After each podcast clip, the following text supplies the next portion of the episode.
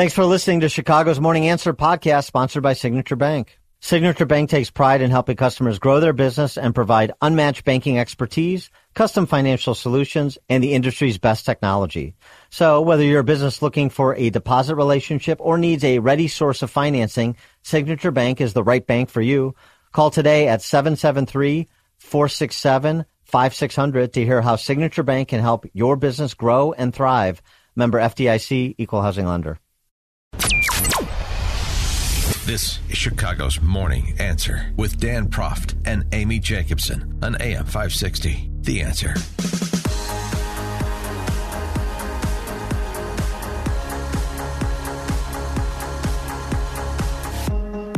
Top of the morning, Dan and Amy. There was some positive news over the weekend with respect to U.S. hostages, as you've no doubt heard by now, which is that Evanston residents Judith and Natalie Raanan were released by Hamas over the weekend and appear to be in good health, and they're on their way back home.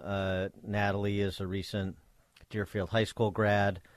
Judith is a 59-year-old esthetician in Evanston who is a community member of the Chabad House there, Dov Hillel Klein, who I know actually. That's a conservative faith community, interestingly, that's being underreported. They had a call with POTUS upon their release, and it went like this. Hey, Judith. Yeah. Hello, President. I'm so glad you're home. I'm not home. I'm glad you're out. Thank you so very, very much. Hey, Nat, how are you? God love you. I just want to say thank you for your services for Israel. Oh, I look. That's been long serving. I'm just delighted we're able to get you out. We've been working on it a long time. We're gonna get them all out, God willing. I just want to say, I hope you're all. I hope you're both not only feeling good but in good health as well. Yes, sir. Yes, we are. And thank you very much. God bless you. Well, God bless you guys. So that's excellent news, although they were quick to add, or maybe it was the father who mentioned it, that they still have 8 relatives in Gaza. Yeah. So there's still a great concern there. And we still have 10 Americans that are being held hostage that we need to get out.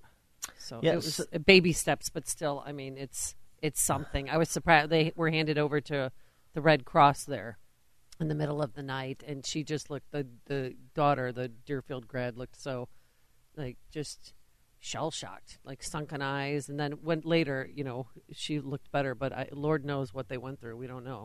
This was supposedly brokered by Qatar. We don't know exactly why they were released, but we know why they weren't. This is an odd twist in this story. Yeah. Something else that's been underreported. They had to issue a statement in response to claims from Black Lives Matter grifter Shaun King that he played a part in getting them released. Shaun King? That's what he claimed. This is their statement. The Raanans released a statement.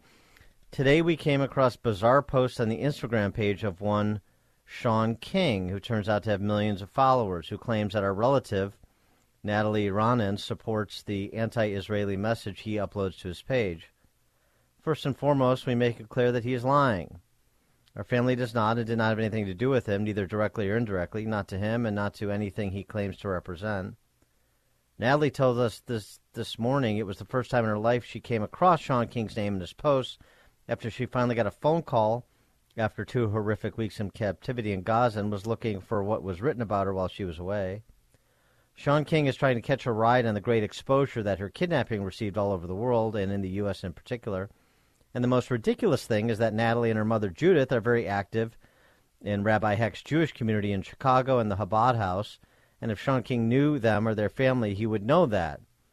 We ask not to be quick on the keyboard and share things without checking them in depth, mainly not to believe people who speak for others. The damage that the sharing of these lies does is so huge, and the effort of our family and all the families of the abductees should be focused on bringing them home and not fighting the lies that are being spread like wildfire.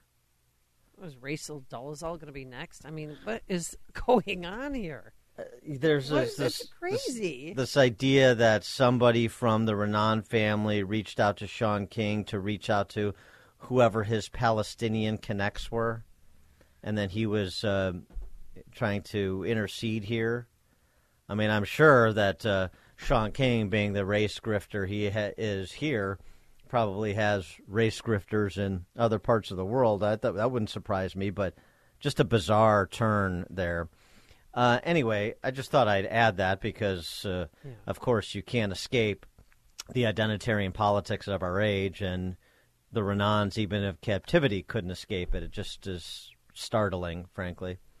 But something else, too, about the hostages that you mentioned. The posture of this government, the posture of the Biden administration. I know he's had a nice moment where he gets to take credit for the return of the Raanans, and we're glad that they've been returned safely. But Mike Pence had something to say about this, actually, on Meet the Press over the weekend, about the posture of the Biden administration when it comes to American hostages, what Biden is doing versus what he would do. Take a listen. Listen, we've got Americans being held by bloodthirsty terrorists in Gaza. And if I was president of the United States, I would have directed the Joint Special Operations Command to stand up Delta Force, to stand up the Navy SEALs, who do the best hostage rescue in the world, and say, you need to work with IDF, and we need to tell Hamas, you've got 12 hours to turn American and Israeli hostages loose, or we are coming to get them. I mean, this. Look, I welcome the release of 2 American hostages this week. I'm grateful for that. But going hat in hand to Qatar and standing by while Hamas decides whether they're going to release another hostage is totally unaccepted. We are the leader of the free world. We are Israel's strongest ally on the planet. We need to send a message to Hamas that you need to turn those hostages back over, or you'll answer not just to Israeli Defense Forces, but you'll answer to the United States Armed Forces. 312-642-5600, turnkey.pro, answer line 64636. Type in DA, then a quick comment. I like Mike Pence's approach, don't you? Yeah, I'm respectful of Shin Bet, Israel's National Security Service, and the tactical units there standing up to get after Hamas terrorists and to engage in whatever ways possible to get hostages, Israeli and American and otherwise, released. But I'm a little curious about our passive role in this too. It's not a lack of faith in Israel. It's a question of, we have these resources. As Pence said, our guys are the best in the world. Why wouldn't we use them? And something else Christopher Wray said, too, on 60 Minutes last night, this Five Eyes sit-down with Scott Pelley that we'll get to. But just on this specifically, on the remaining hostages, American hostages in Gaza, this is, your FBI director, Chris Wray. We're going to work closely with our partners, our Israeli partners, our U.S. embassy partners, the whole U.S. government, to do whatever we can to ensure that those hostages come out safe. But make no mistake, this is a dangerous time. Yeah, we got that. I mean, come on. He said well, first of all, it's not his call, and the FBI is domestic law enforcement. They have an intel component, domestic law enforcement. So it's not that I'm waiting for Chris Wray to do anything. But it speaks to what Mike Pence is saying and what our understanding is of what this administration's posture is, which is a passive one. Christopher Wray, we're going to work with, not we're working with. Right. So do we have all hands on deck to leverage America's resources to get Americans back? I mean, to Pence's point, the idea of you have 12 hours. I mean, otherwise, we're sending in Liam Neeson and everybody else. I think. And Delta Force is already there. I mean, Biden released a picture of them like an idiot instead of hiding their faces on social media, which they eventually took down. But yeah, I would go with that route for sure. And now who are these other 10 that are still missing? We don't really know a lot about them. Which we know some of them, including some that have a connection to Chicago. A young man named Hirsch Goldberg Poland is one of 5 hostages with Illinois connections. His parents now live in Jerusalem, but they're from Chicago. He grew up in West Rogers Park in Skokie. And apparently, too, I don't know how they know this, but it's been reported that this young man who's 23 years old, his left arm was blown off in a bunker before he was taken. Mm. He's been missing since. His condition is unknown. And so, there's another example of somebody like, obviously much of this needs to be done below public disclosure. I get that. But I mean, just what is the posture of the administration in terms of the resources we're going to use? We certainly want to work in collaboration, but I don't think we should be deferential to the Israelis when it's American lives on the line. That was the point that Mike Pence made, and I think it's a salient one. Before you see it on TV, share it on Facebook, or read about it in the paper, hear it here first. This is Chicago's Morning Answer on AM 560. The Answer. Hey, business owners, is your business and money in good hands? Does your bank invest in your success? Hi, Mike Gallagher here, letting you know that when you need a relationship bank, Signature Bank makes commercial banking personal. I love these guys. Not only do they have expansive industry experience, a strong financial track record, but they're also highly capitalized for strategic growth. That's so important. That's why Signature Bank is my bank. They know what it means to grow a business by designing solutions that are right for you and only you. These are real people. They're ready to help. So reach out to my friends at Signature Bank. Make the call today. 773-467-5630. 773-467-5630. Or visit them online at signaturebank.bank. That's signaturebank.bank. Your business could be Signature Bank's next success story. Go online, signaturebank.bank. Member FDIC, equal housing lender. Signature Bank. Only the biggest stories, only the biggest guests, and only the biggest opinions. This is AM 560, The Answer. Top of the morning, Dan and Amy. We're talking about the American hostages released, the Raanans, over the weekend, and those that are still in captivity and what the United States government is doing about it exactly. And Dan, you mentioned the Chabad House. What's your affiliation with them? Or how are you? Campus of Northwestern. I met Dov Hillel Klein a million years ago when I was an undergrad and thereafter because of conservative Jewish friends, and so that's how I know about it, and I know him. Okay. So in addition to the hostages, those who were fortunate enough to survive and not be taken hostage. A Long Island native, a 28-year-old woman named Natalie Sanandaji, she escaped during the throes of the attack. She was at the music festival. She escaped with some of her friends. And she described what the situation was like. And also, too, I mean, just to put yourself in the place of people who live in that part of the world and what they've been conditioned to accept. It was really interesting to hear her perspective. I was the only American, so I looked to everyone else to see their reaction, to see how I should react. And one of the girls came to me. She was like, it's okay. Because of the area we're in, this happens sometimes. Maybe it'll just be a few. It's going to pass. Maybe the party will continue. I don't think anywhere else in the world you would have rockets intercepting over your head at a party and you would think, oh, it's going to pass. It'll be fine. So because of the fact that they grow up in war, that they're used to this, that this is something that they've all seen before, not to this extent, obviously, but they've had rockets been intercepted over their heads before. They've gone into bomb shelters. Because of that, it took us much longer to realize the severity of the situation. In any other country, these kids would have ran for their lives as soon as they saw that.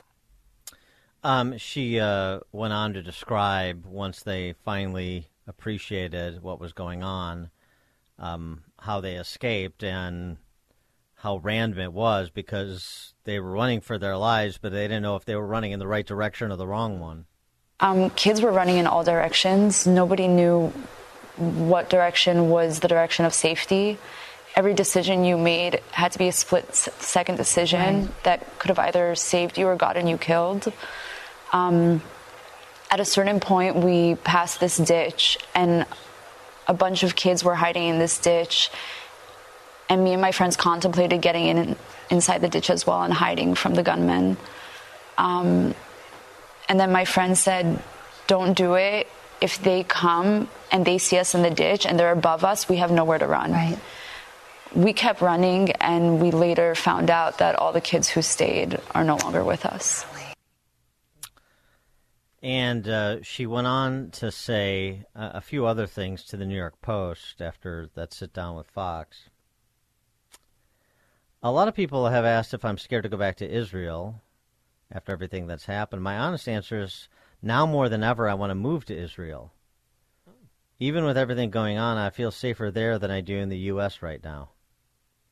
Talking about what she is seeing in terms of anti-Semitism, well, certainly in the streets of Manhattan and London and Chicago and around the world.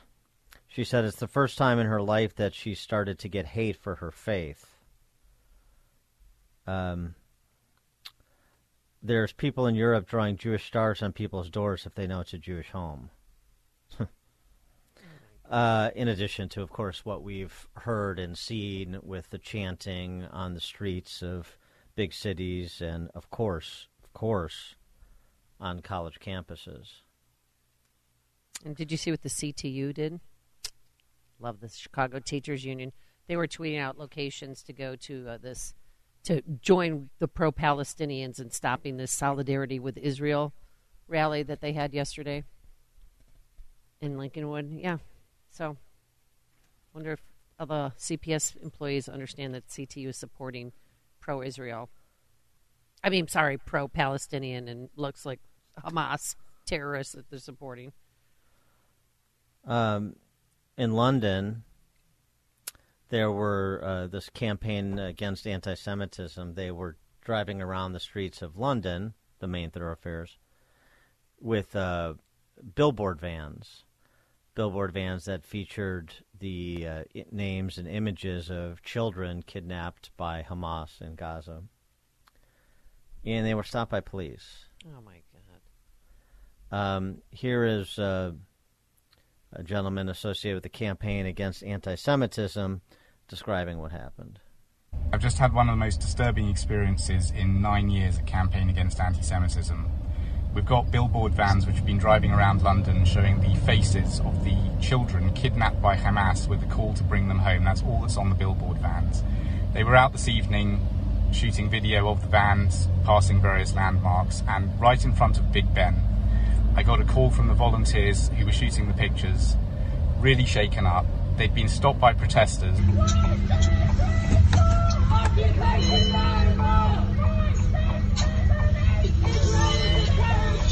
And then police had turned up and told them to turn off the billboards and clear out of central London. Otherwise there would be, quote, a breach of the peace. And I was just astonished by this. How on earth could the police stop people in central London, in our capital, from showing the pictures of children kidnapped by a terrorist organisation banned by our government? How could they possibly do that? How could they turn on the victims of terror? And so I went down to have a look and try the route again. And sure enough, the police turned up and told us for our own safety that we couldn't show the billboards. Not only that, what they did is they asked me to step across the road with them for my own safety, supposedly, so that I didn't get hit by a cyclist. They then instructed the drivers to turn off the billboards and to clear the area. And they wouldn't let me cross back over to listen to the conversation or talk to our own drivers. They actually physically restrained me from trying to speak to the drivers or hear the conversation because they said they were worried about me crossing the road. That's what it's come down to in central London. The question I ask you when you watch this footage is, who are the police protecting? The victims of terrorism, the Jewish community? Or is it the sensibilities of people who sympathise with terrorists who are banned by our country? It's a rhetorical question, I presume. Here was the interaction that guy had with police just to substantiate his characterization of what occurred. Why have you told him to turn it off? Excuse me, why has the guy been told to turn off the... Why has he been told to turn it off? On what legal basis has he been asked to do that? Yeah. Sir, okay. I don't want you to get run over by a car. Okay, you're holding me back, and no, you've just told him to turn that off. You've just told them to turn that off. Why are the police holding me back and telling them to turn the vans off? Why are they doing that? We can talk to them in a second. Okay, why have they just been... I'd like to speak to the person who's giving instructions. No, excuse me. Why are you holding... Okay, someone is giving instructions to turn off our vans. They're private property. They are entitled to do what they are doing. Yeah. Why are they being told to do that? They are entitled to, but at the same time, we want to make sure that they're safe, their property is safe, and what we don't want to do is have people coming this way and doing any damage to their vans. Right, so if they're happy to drive around London, which they were, until you pulled them over and stopped them... We haven't pulled them over. You told them to stop. Look, there's a police officer there who's told them to stop. We've asked them to move into a different place. They're entitled to do it. The police concede, but we don't want to incite Hamas sympathizers to vandalize the vans. I see. So your rights, I mean, it's a little bit different in the UK, but it's the same principle that applies. Sure, you're entitled to the full complement of your rights unless somebody is triggered by your expression, for example, your legal expression, that might put you in jeopardy. Then what we're going to do in response to that is shut you up. That's the philosophy of the safety state. 312-642-5600, turnkey.pro answer line. You can also text us all morning long at our turnkey.pro text line, 64636. Type in DA, then a quick comment. And to that Long Island, that woman from Long Island who you heard in terms of her escape from that massacre at the concert, saying it, this first time she's been feeling hate for her faith, and she feels safer in Israel than she does in New York City, which is just a stunning comment. I know. There's a good piece in the Journal over the weekend by Shani Moore, who is a professor at university in Israel, about how the atrocities bring more hate. You would think, these atrocities, and people would be empathetic to the Jewish people, certainly the victims. They would be less defiant in their enabling and empathizing or sympathizing with Hamas. They would be more muted in their criticism of the Israelis, particularly those that did nothing other than go to a concert, innocents that are, children and so forth. You might think that, but then you wouldn't understand the sort of ideological makeup of the identitarian left. I mean, this whole thing to me is a real exercise in the destructiveness of identitarian politics. He writes in his piece, in response to October 7th, many in the West have accused Israel of being a genocidal nation. The Washington Post, Karen Atiyah. The U.S. cannot stand by as Israeli officials engage in genocidal language and describe genocidal intent against Palestinians for the actions of Hamas. The English UK's Guardian published at least 3 opinion pieces this week warning the same. Hundreds of international law scholars from around the world signed a statement reporting they'd found signs in Israel that warn of a potential genocide in Gaza. In one respect, this response is transparent projection, he writes. Hamas's charter explicitly calls for the destruction of Jews in Israel. By kidnapping, raping, and slaughtering innocent civilians, the terrorist group gives every indication that it believes what it says. Yet its sympathizers in the West aren't merely projecting. Their behavior is an example of cognitive dissonance reduction. Cognitive dissonance reduction, the process by which people reconcile new information that contradicts their firmly held priors. Western activists for Palestinians are dedicated to two nearly theological precepts. Israel is evil, and no Palestinian action is ever connected to any Palestinian outcome. You could apply that in a racial context in this country, couldn't you? You sure could. The cognitive trap expresses itself in how Israel's opponents in the West speak about the conflict with the Palestinians. Concern that time is running out for reaching a two-state solution never leads to calls for the Palestinians to hurry up and accept a negotiated compromise. They ignore Palestinians' rejected statehood and peace in 2000, 2001, 2008, 2014. They ignore that Hamas's belligerence is the cause of the Israeli blockade of Gaza, which is a defensive measure. The terrorist atrocities don't trigger recoiling from the cause in whose name they were carried out. They lead to an even greater revulsion at the victim. Why? Because we have to make those we oppose as evil as those we support, at least as evil, if not more so. This was a terrorist attack. They're a genocidal apartheid state. You see how it works? You think that they're going to be coward? They're going to walk back some of their mindless identitarianism? No, no, no. Over the top. Over the top. They need to continue to justify their advocacy, not reconsider it. Such a great example of the poison, the intellectual poison you're dealing with running through the veins of these identitarian leftists. There was a great moment on BBC with Douglas Murray, who is just whip smart. And the BBC news presenter does the normal thing, which is after this terrorist attack, amid a long history of terrorist attacks, we've been here before at the hands of Hamas and other Islamo-fascist terrorist organizations against Israel and the West. We have to focus on, is the response proportional? Is the response? We have to make sure the rules of war apply to Israel. This is the entire focus of the news media's, of the Western media's coverage of this in terms of the war dynamic. Well, a proportional is what you want? Okay, well, here's what proportional is. Take a listen. There's no electricity, there's no running water, there is no food going in, there are no other fuel supplies going in.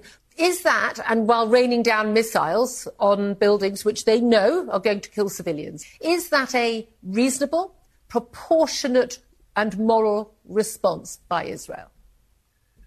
There is some deep perversion in Britain whenever Israel is involved in a conflict, and it is the word you just used, proportion. I've heard it for the last few days incessantly.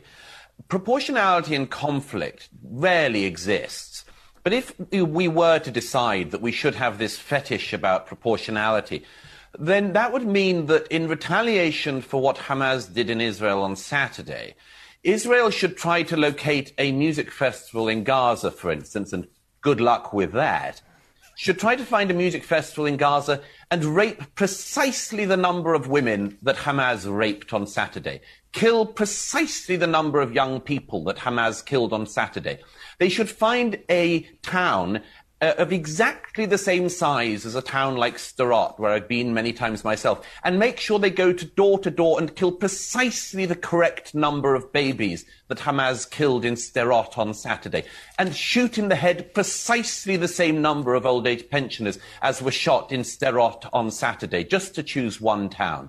Proportionality in conflict is a joke. Dan and Amy, Chicago's Morning Answer. This is Chicago's Morning Answer. Your show keeps me alive during the week. There's nobody I'd rather listen to between 5 and 9 in the morning than you guys. On AM 560, The Answer. Business owners, now's the time for your business to make the move to a locally owned business bank. Hi, Mike Gallagher here to let you know that you don't have to look far. Signature Bank was founded in Chicago with a simple mission to help companies like yours grow, succeed, and thrive. Their decisions are made locally by a terrific team that knows your name, cares about your business, and invests in your success. That's why Signature Bank is my bank. I'm a customer. As business owners, they knew that local family-owned businesses were not getting the help they needed or deserved.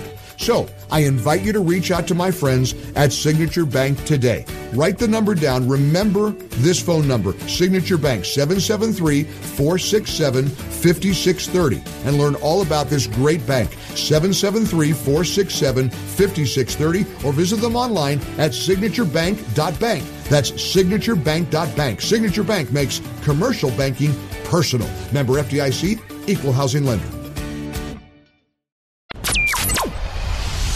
This is Chicago's Morning Answer with Dan Proft and Amy Jacobson on AM 560. The Answer.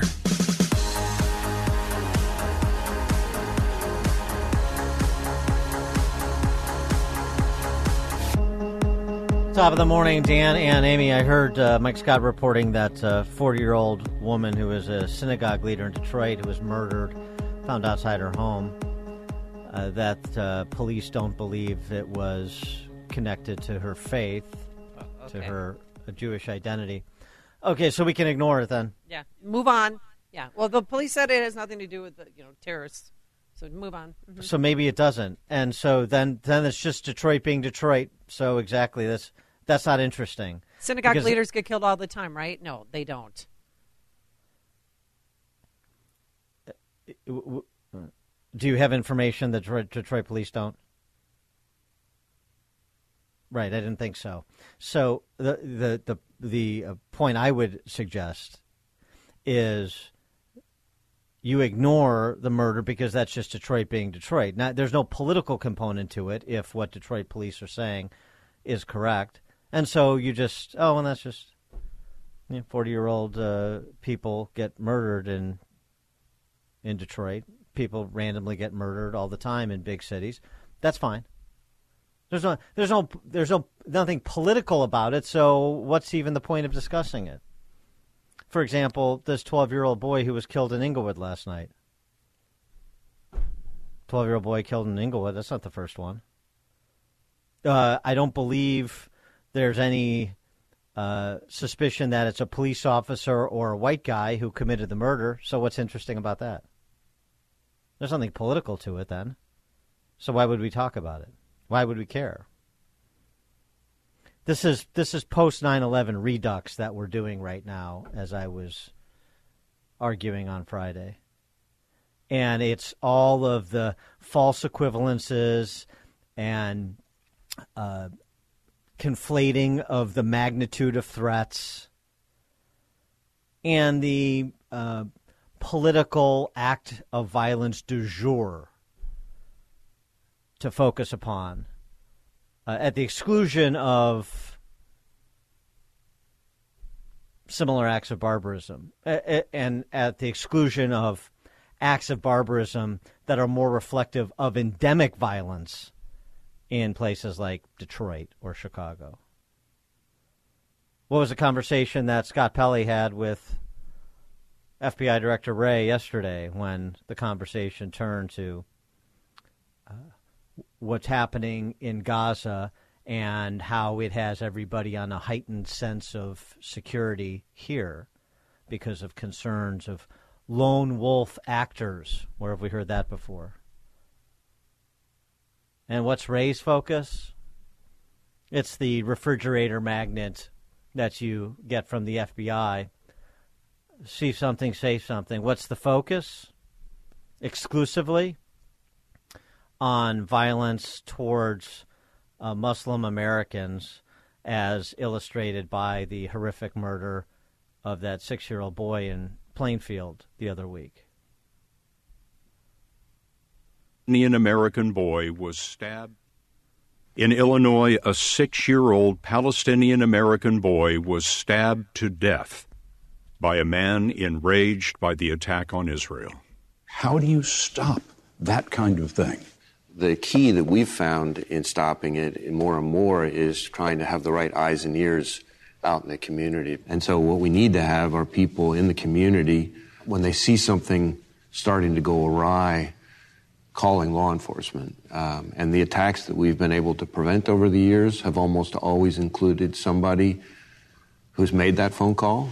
And the attacks that haven't been prevented have almost always had somebody who had that information, but for one reason or another didn't make that phone call. Yawn. 312-642-5600, turnkey.pro answer line, 64636DA, turnkey.pro text line. Yeah, obviously what happened to that boy and his mom, terrible. And she got out over the weekend out of the hospital. I don't know if the see something, say something was going to prevent what happened from happening. But the larger point is this is the subject of a sort of national whole-of-government response. The 12-year-old murdered on the streets of Inglewood, shoulder shrug.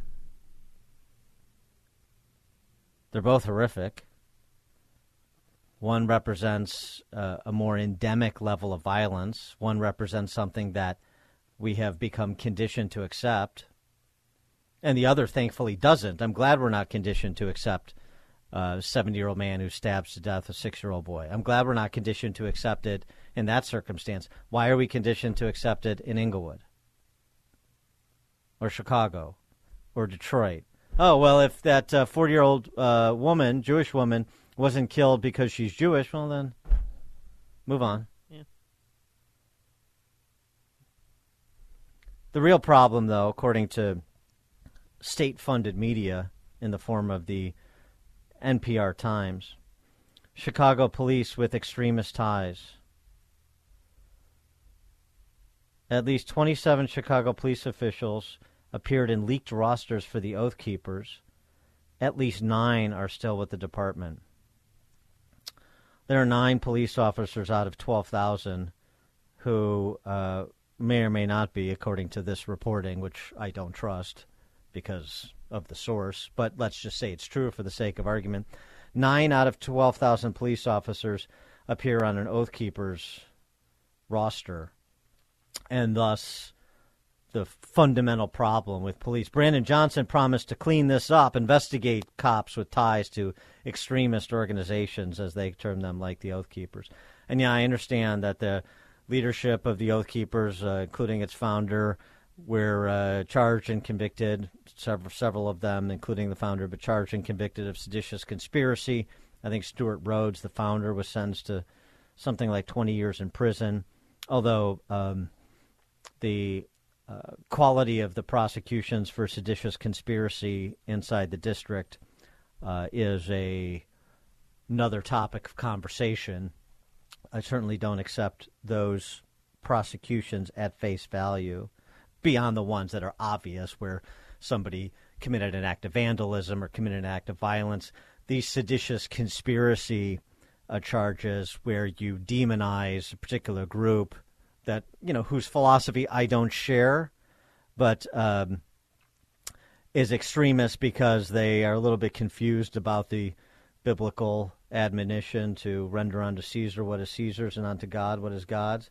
The idea that that any cop, and there are many, apparently many law enforcement and ex-military on the list of the Oath Keepers, any cop or veteran who's on one of their rosters is somehow an extremist who can't do their jobs. The point is what specifically has occurred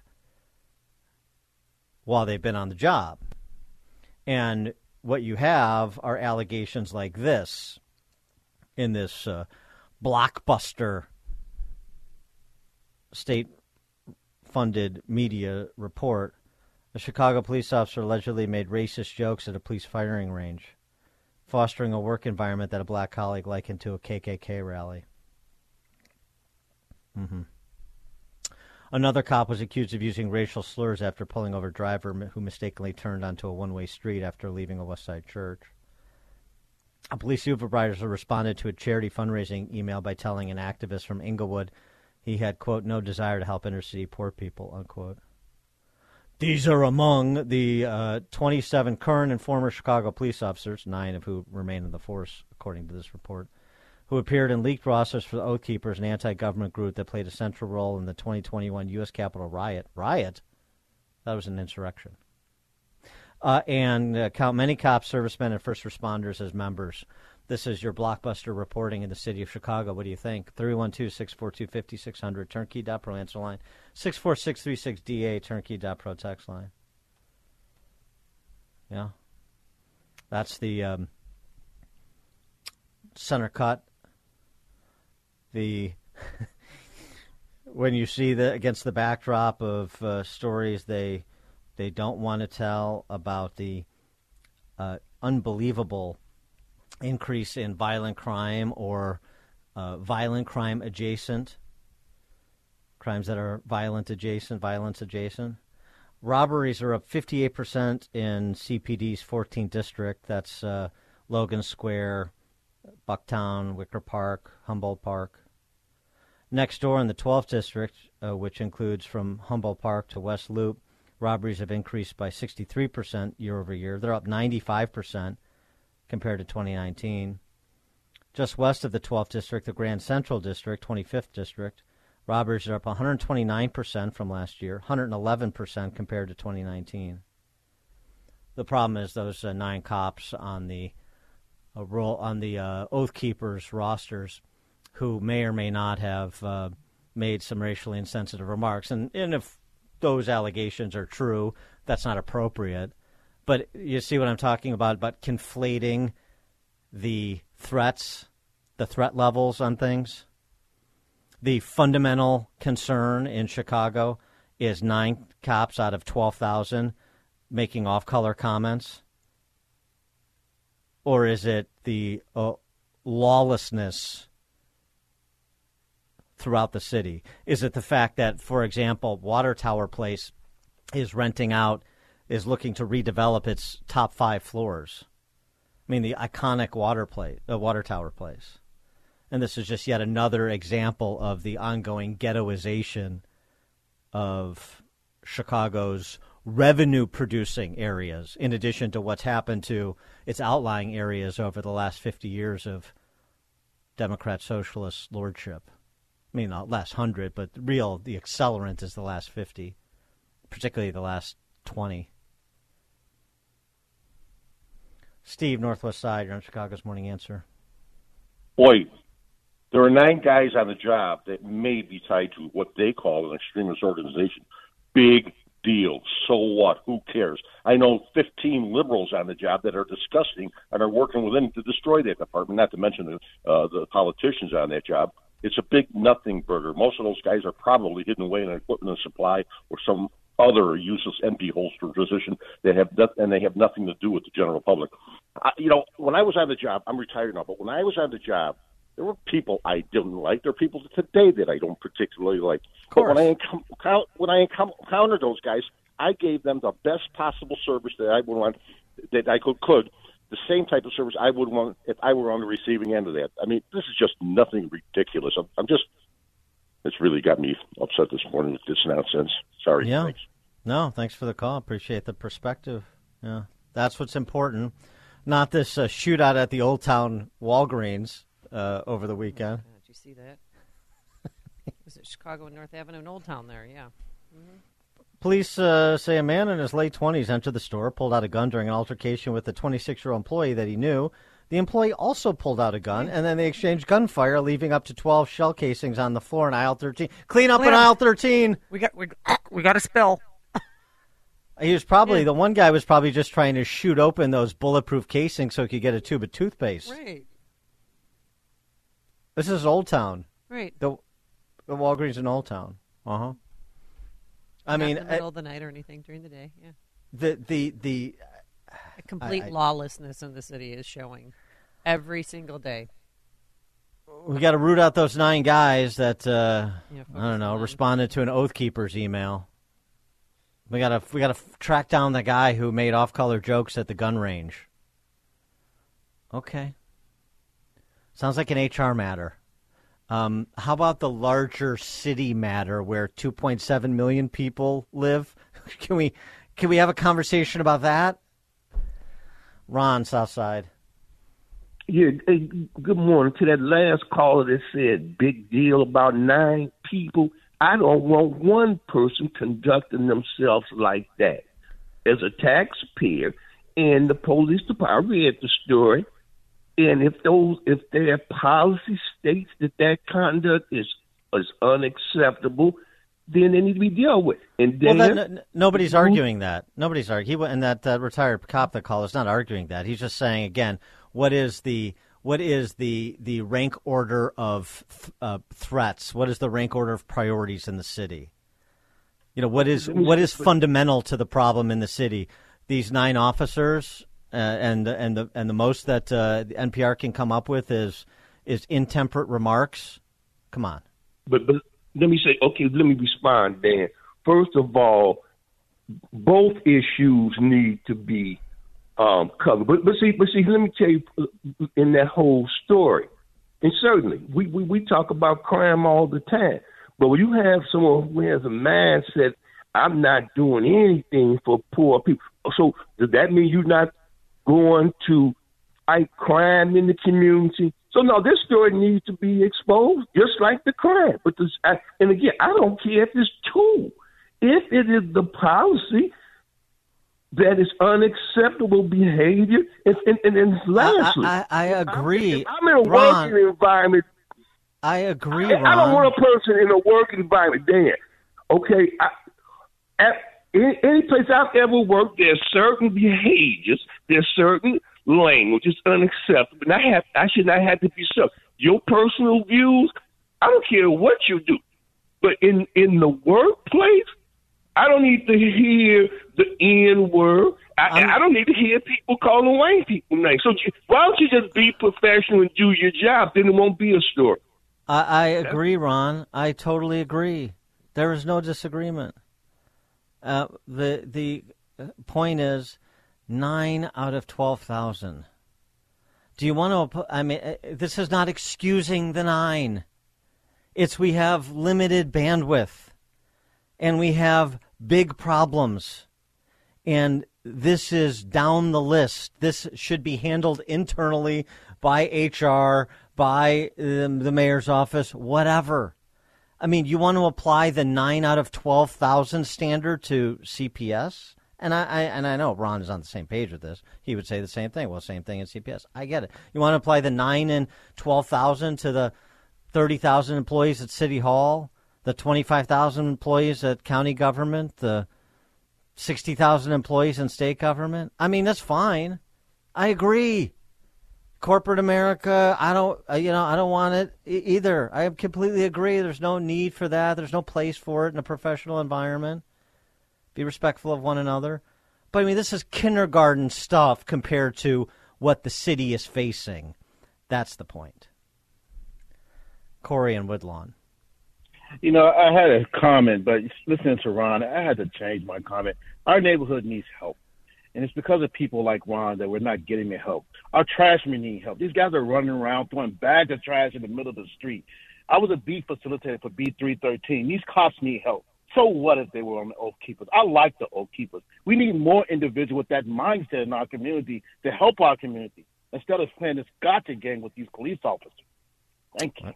Thanks for the call, Corey. Thanks Corey. Dan and Amy, Chicago's Morning Answer. Before you see it on TV, share it on Facebook, or read about it in the paper, hear it here first. This is Chicago's Morning Answer on AM 560. The Answer. Only the biggest stories, only the biggest guests, and only the biggest opinions. This is AM 560. The Answer. Top of the morning, Dan and Amy. Wang Chung. Interesting. Like at Justin's wedding, danced all night. Was it Dance All Day? Was Dance All Days featured at the wedding? Was it Justin? Wang Chung? Wang Chung. Was Wang Chung part of it? Was that Wang Chung on the playlist? No, not. Oh, I was going to say it's a little before your time. All right, it's time for a little girl talk for Amy's sake. Justin, tell us all about the honeymoon. And by the way, first question, predicate question. Did you cry during the vows? Okay. And be honest. Okay, so during the main ones, no, I did not. The do you take in sickness and in health, but in the private ones, I will admit I did cry. Okay, so tell us, what is this private one? Walk us through this. Well, a lot of couples like to do personal vows, and then you're standing in front of the audience making inside jokes that not a lot of people understand. We wanted to keep it quick, tight, sentimental, and so we agreed on a limit of length and. We did it privately so that all the inside jokes weren't missed on the audience and so that it didn't make everybody have to sit around for like 15 minutes while we just blabbered on. And this all is right, when you cried, though. You cried, though, right, during this portion? Yes. The private section of the day? So weak.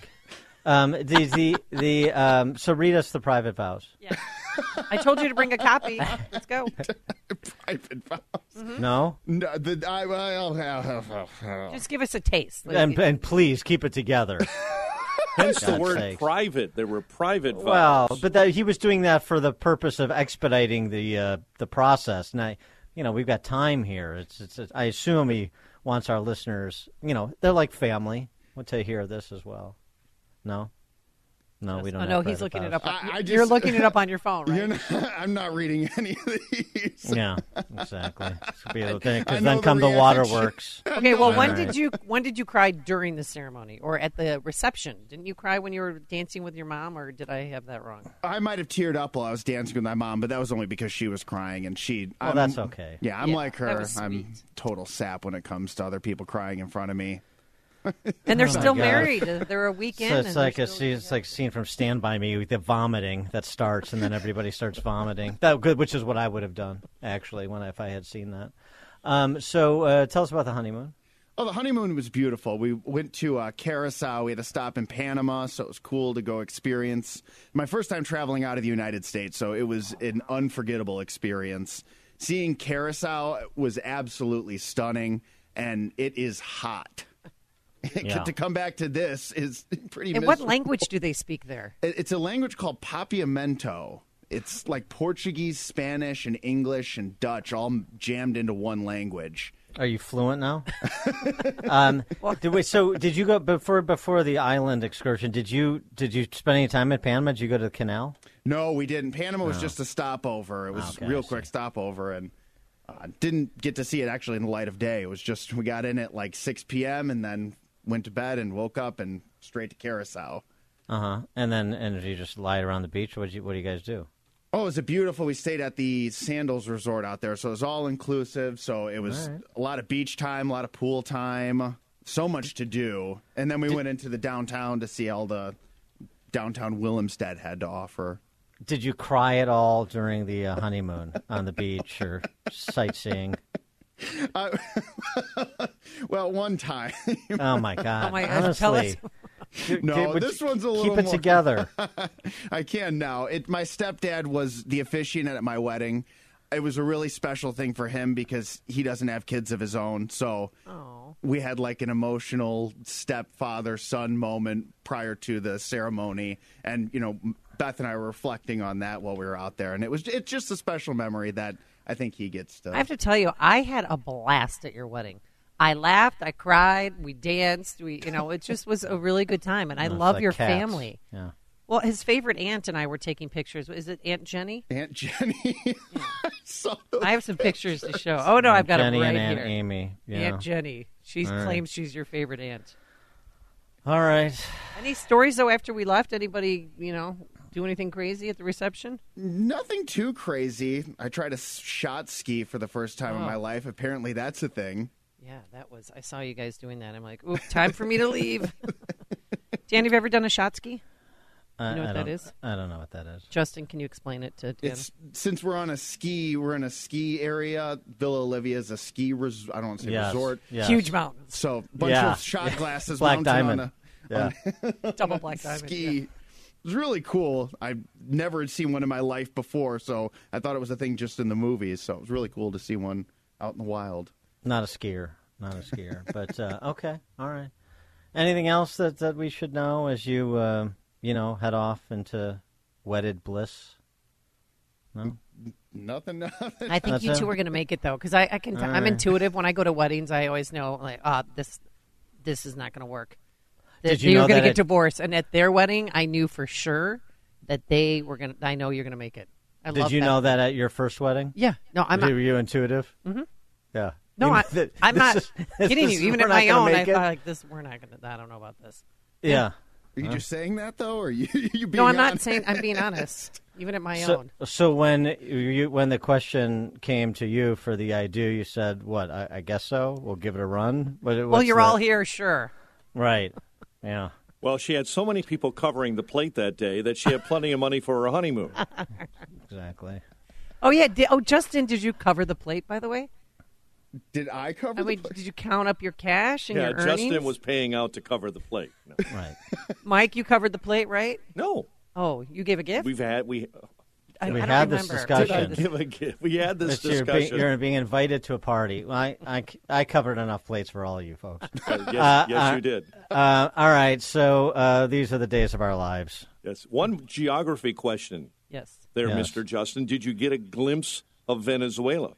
No, we weren't able to capture a glimpse. That was one of my biggest points, was that we're right on the coast of it, right, but you can't see 40 miles out. And plus, there was always a storm going on over there, so it was very foggy and clouded. And even when we were on the boat, out a couple miles, it was still not visible. Were there any illegals from Venezuela trying to invade the island, or did they keep them at bay? Well, kind of like Cuba to Florida to Key West. I mean, did you see any of that? Well, I didn't see anything crazy or nefarious going on. You decided not to sightsee in Caracas. Probably a good call.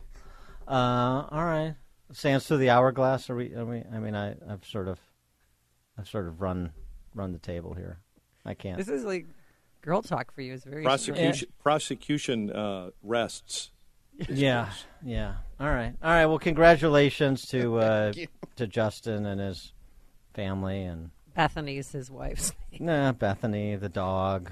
The dog was part of the ceremony too, and Somersault did a really good job. The ring bearer? What was Somersault doing there? Somersault was just a part of the wedding. We just wanted to involve her in some way. The ring bearers were the two little girls, my little cousins, but Somersault, and then Somersault, of course, stopped and said hi to Eric, our boss here. Made a stop along the way. Okay. All right. Well, there it is.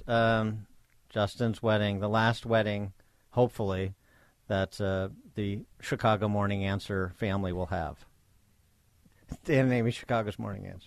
Connect with Dan and Amy on the AM 560 The Answer mobile app. Just text the word app to 64636 to download the app today. Top of the morning, Dan and Amy.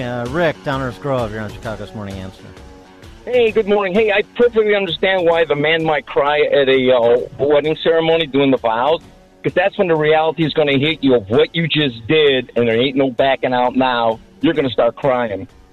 Thanks for the call, Rick. Wow. All right. One perspective. Babylon Bee helping folks who are a little confused on which side are the good guys, which side are the bad guys in the Middle East. Mm-hmm. Signs you might actually be the bad guy. 9 signs you might actually be the bad guy. Number 9, college kids love you. Yeah, that's good. 8, you're exhilarated by the thought of innocent people being killed. Mm-hmm. As you've heard from many a college professor. Number 7, you have a heavy machine gun mounted in the bed of your 1994 Toyota pickup truck, and you don't live in Kentucky. My God. Uh-huh. Mm-hmm. Number 6, your bulletproof vest has a child on the front of it. Oh, my God. Okay. Number 5, you defend yourself by reminding everyone you didn't behead all the babies you killed. Too soon. Number 4, Biden gave you $6 billion. That's never a good sign. Number 3, you look at almost anything and say to yourself, I wonder if I can turn that into a rocket and kill someone with it. Number 2, your biggest supporters are Ayatollah Khomeini and Mia Khalifa. I often mention the same sentence. That's that model, right? That dingbat model? Yes. Or rapper or rap model? I don't know. Who is that person? And number 1 sign you may be the bad guy. Paragliders seem like a great tool for murdering. Yeah. I get it. It's dark humor, but... dark humor with a point, which is good satire. Coming up at 7:07, we're going to talk to Andy McCarthy. Speaking of being paid $6 billion by Biden, how about that curious transfer? You know, people want, the D.C. Press Corps wants House Republicans to prove up. Smoking gun.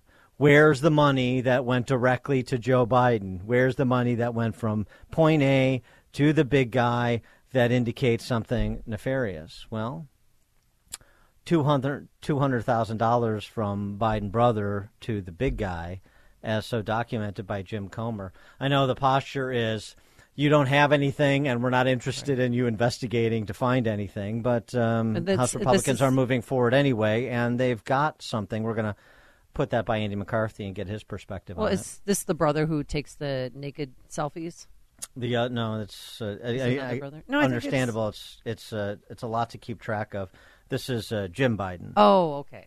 Yeah, Jim Biden, who is one of the he is the inveterate Biden brother when it comes to leveraging the Biden name for government contracts, in particular in areas where he had no particular expertise. I mean, he got a contract to do green zone construction in Iraq or Afghanistan. I can't remember which, but he has no background in construction. He's doing real estate development in Costa Rica after the big guy meets with the Costa Rican president and so forth. I mean, all of this has been documented, but it needs to be restated and reexamined, and Jim Comer and company are on the job, even in the absence of a speaker. Before you see it on TV, share it on Facebook, or read about it in the paper, hear it here first. This is Chicago's Morning Answer on AM 560. The Answer. This is Chicago's Morning Answer with Dan Proft and Amy Jacobson on AM 560. The Answer.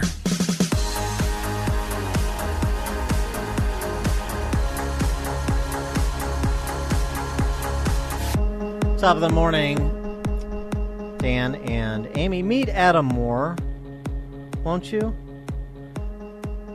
Adam Moore is San Francisco.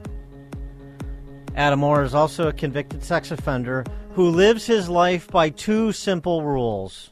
I'll let him tell you. Adam Moore tells me he has lived on the sidewalk across the street from Stella Maris Academy for more than 2 years, and that his sign offering free fentanyl for new users is no joke. Moore says he's just passing on the drugs that other people give him in exchange for blankets and supplies he provides. They feel bad if they don't reciprocate, so they bring me trash that they've scavenged, things that they think are valuable. Or they give me some of the drugs that they have, which I don't do. You're exposing grade school kids to this. Mm-hmm. This is not right. You know that. No. It's shallow. The kids come out of the school and they see this? Yeah, I only live by two rules. Be kind to others and make it look easy for children. The Richmond District Police Captain told me they recently tried an undercover sting on Moore, but he didn't have any drugs at the time. However, it's his past that's led to some concerns. Moore is on the Megan's Law website for lewd and lascivious acts with a child under the age of 14. I was innocent of all of the charges that I've been accused of, convicted of. Moore is apparently not considered a high-risk offender, so he does not have to follow the rule to stay 2,000 feet away from any school. And I was told that he is in compliance with all of the components of what his sex registration are. That's a police officer there. So, hey, our hands are tied. Kids, if you're looking for free fentanyl, Adam Moore is right across the street once you get out of school. San Francisco. How did we get to this?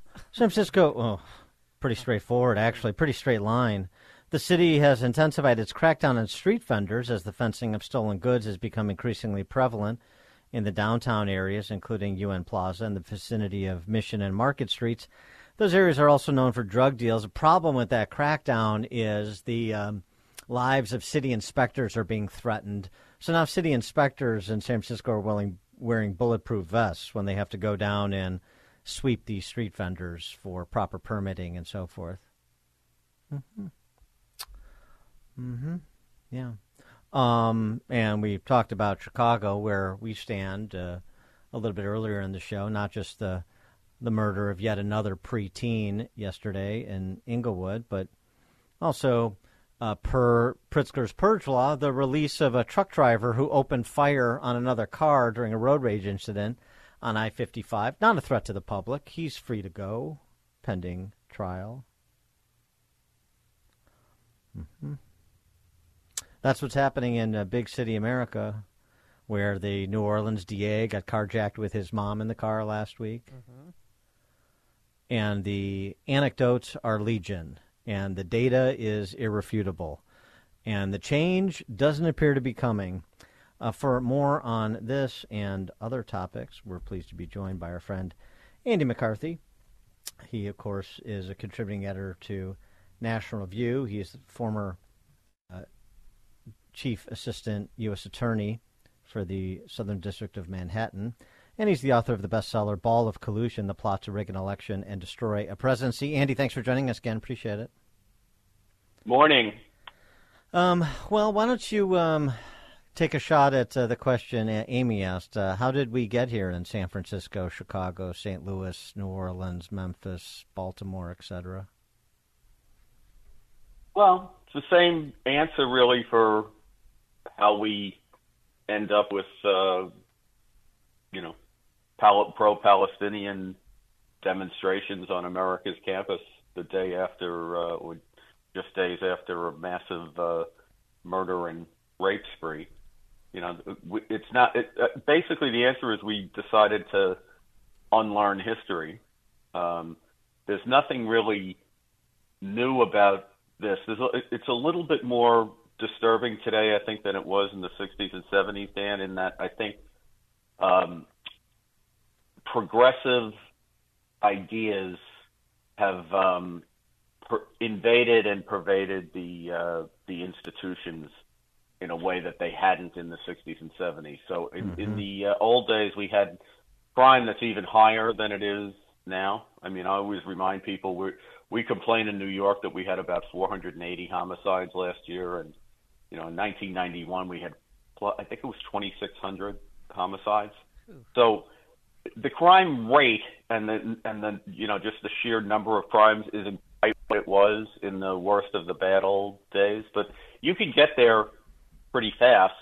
And what happened in those days was we were applying exactly the kind of progressive prosecutorial ideas that are applied today, which are basically non-enforcement policies which embolden the criminals. The problem with trying to snap back is, even though we know what works, because it's not like an abstract idea, we had crime down very significantly for 30 years, from about the mid-90s to the mid-2010s.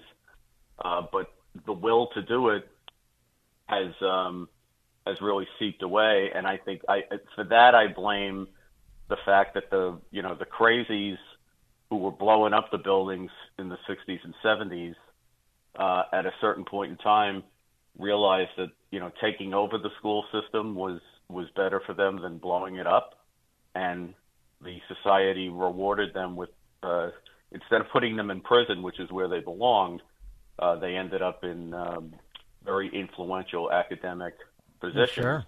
Yeah. To the point where they're now running, what books you read, what syllabuses are taught, etc.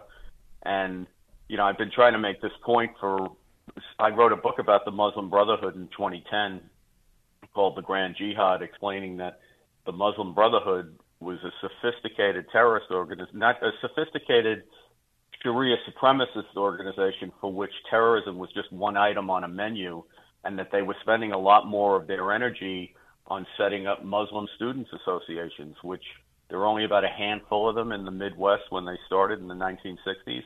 They now have 4 or 5 chapters in almost every university campus in the United States and Canada. And if you're asking yourself, how did this happen on the campus? Just like Amy just asked, how did we get here? This is how we got here. You turn over the institutions of opinion to progressives for a generation or three, and this is what you got. But are you surprisingly? I mean, everyone is these pro-Palestinian rallies. I mean, the pro-Israel rally yesterday in Chicago, they had to move locations 3 times, and they ended up at Foster Beach. I mean, they can't even have the pro-Palestinians take over downtown Chicago, and even doctors wearing white jackets are out there. Well, it's just, I mean, are you surprised at, as not just college students, but it seems like a lot of Americans are pro-Palestinians? I'm not surprised as far as the school age and younger people are, because as I said, those universities have become indoctrination centers of Jew hatred. What surprises and alarms me is how easily the fervidness of anti-Semitism came to the surface. I mean, you would think in a better time in the world, an attack like happened on October 7th would make those people shut up for a year or so. And instead, they, as the saying goes, found their voice within, about 48 hours, to the point where it's like the atrocities that were committed are a footnote, and what matters is the Palestinian cause. And the Palestinian cause, they're, I think, getting more audacious about, saying out loud what it is. Like they used to say they just want self-determination or they just want dignity. Now they're, now everybody knows this because they've said it so much. This, from the river to the sea, right. Palestine will be free. Well, Israel pulled out of Gaza in 2005, every inch of it, and they like nothing better than to wash their hands of the West Bank as well. So if what they really wanted was what all the delusional politicians say, which is a two-state solution of Israel and Palestine living side by side in peace, it's not. You can't just say they could have that. They could have had it already. So what from the river to the sea means is that they consider every inch of that to be Muslim land, including Israel. And as long as the state of Israel exists, then they won't be, quote unquote, free. That's what the cause means. So it's Jew hatred and it's intense anti-Zionism. And I think people are starting to ask themselves, I hope they are, why has every government, Republican and Democrat, going back to the 1990s, told us this nonsense about the two-state solution when the people over there don't want it? I mean, the Israelis would be content to have it, but their neighbors are people who want them destroyed, and that's never changed, and that's what they teach in the schools. I want to go back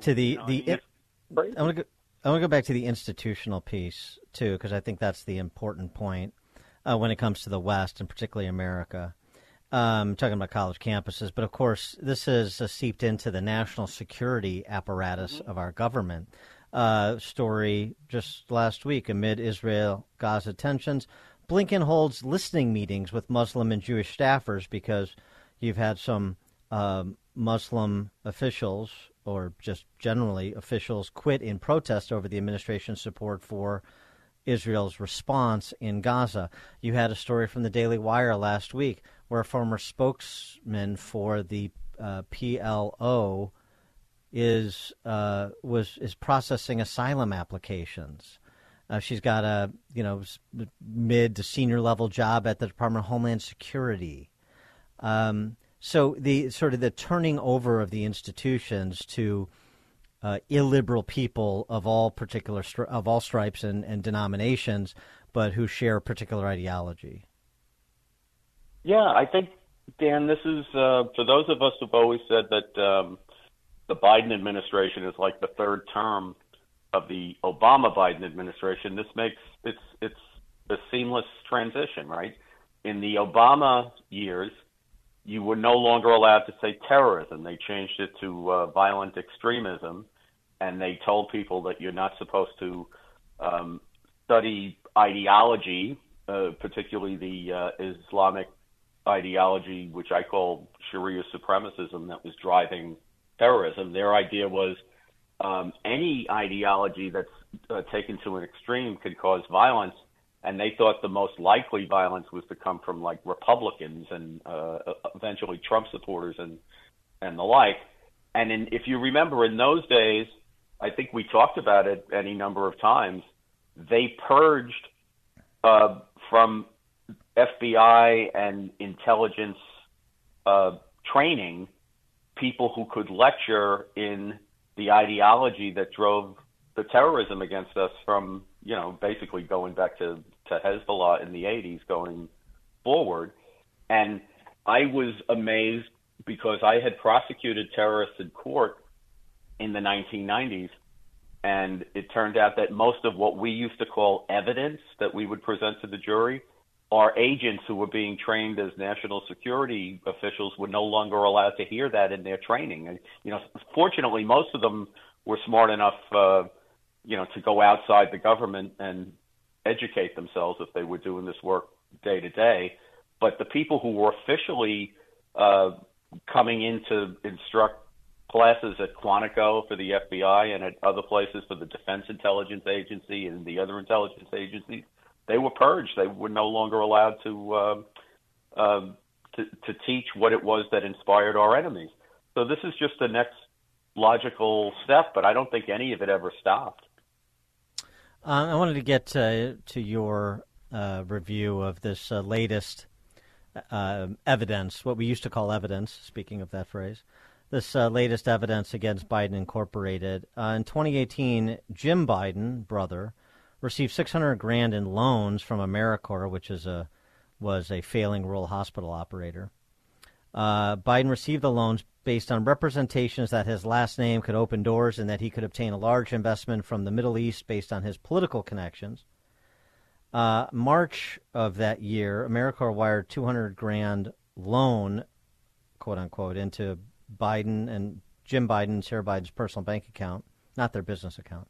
On the same day, Jim Biden wrote a $200,000 check from the same personal bank account to Joe Biden. Just a loan repayment from one brother to another. That's it. Nothing to see here. You buy that? Well, no, but you know, I think as we've discussed before, I think this whole idea that we have to show personal direct payments to Joe Biden, to me, is aiming in the wrong place, because Joe Biden is the business. There would not be a business without Joe Biden. And this idea that you have to, in order to make the corruption case, you have to show the direct payment is, to me, just a wrong way of thinking about it. But that said, but it helps. I do think that. Oh yeah, no, I'm not saying it's not helpful, but what along those lines, if that's the way we're going to play it, I think the sweet spot for evidence is likely to be the period from late 2016 into 2018, because I think what happened there is everybody thought Hillary Clinton was going to be elected president, and Biden thought his political career was effectively over.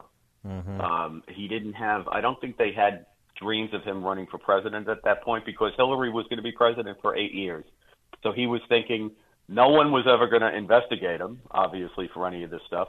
And he was never going to be in public office again, so he didn't have to worry about people hounding him because he was going to be kind of irrelevant.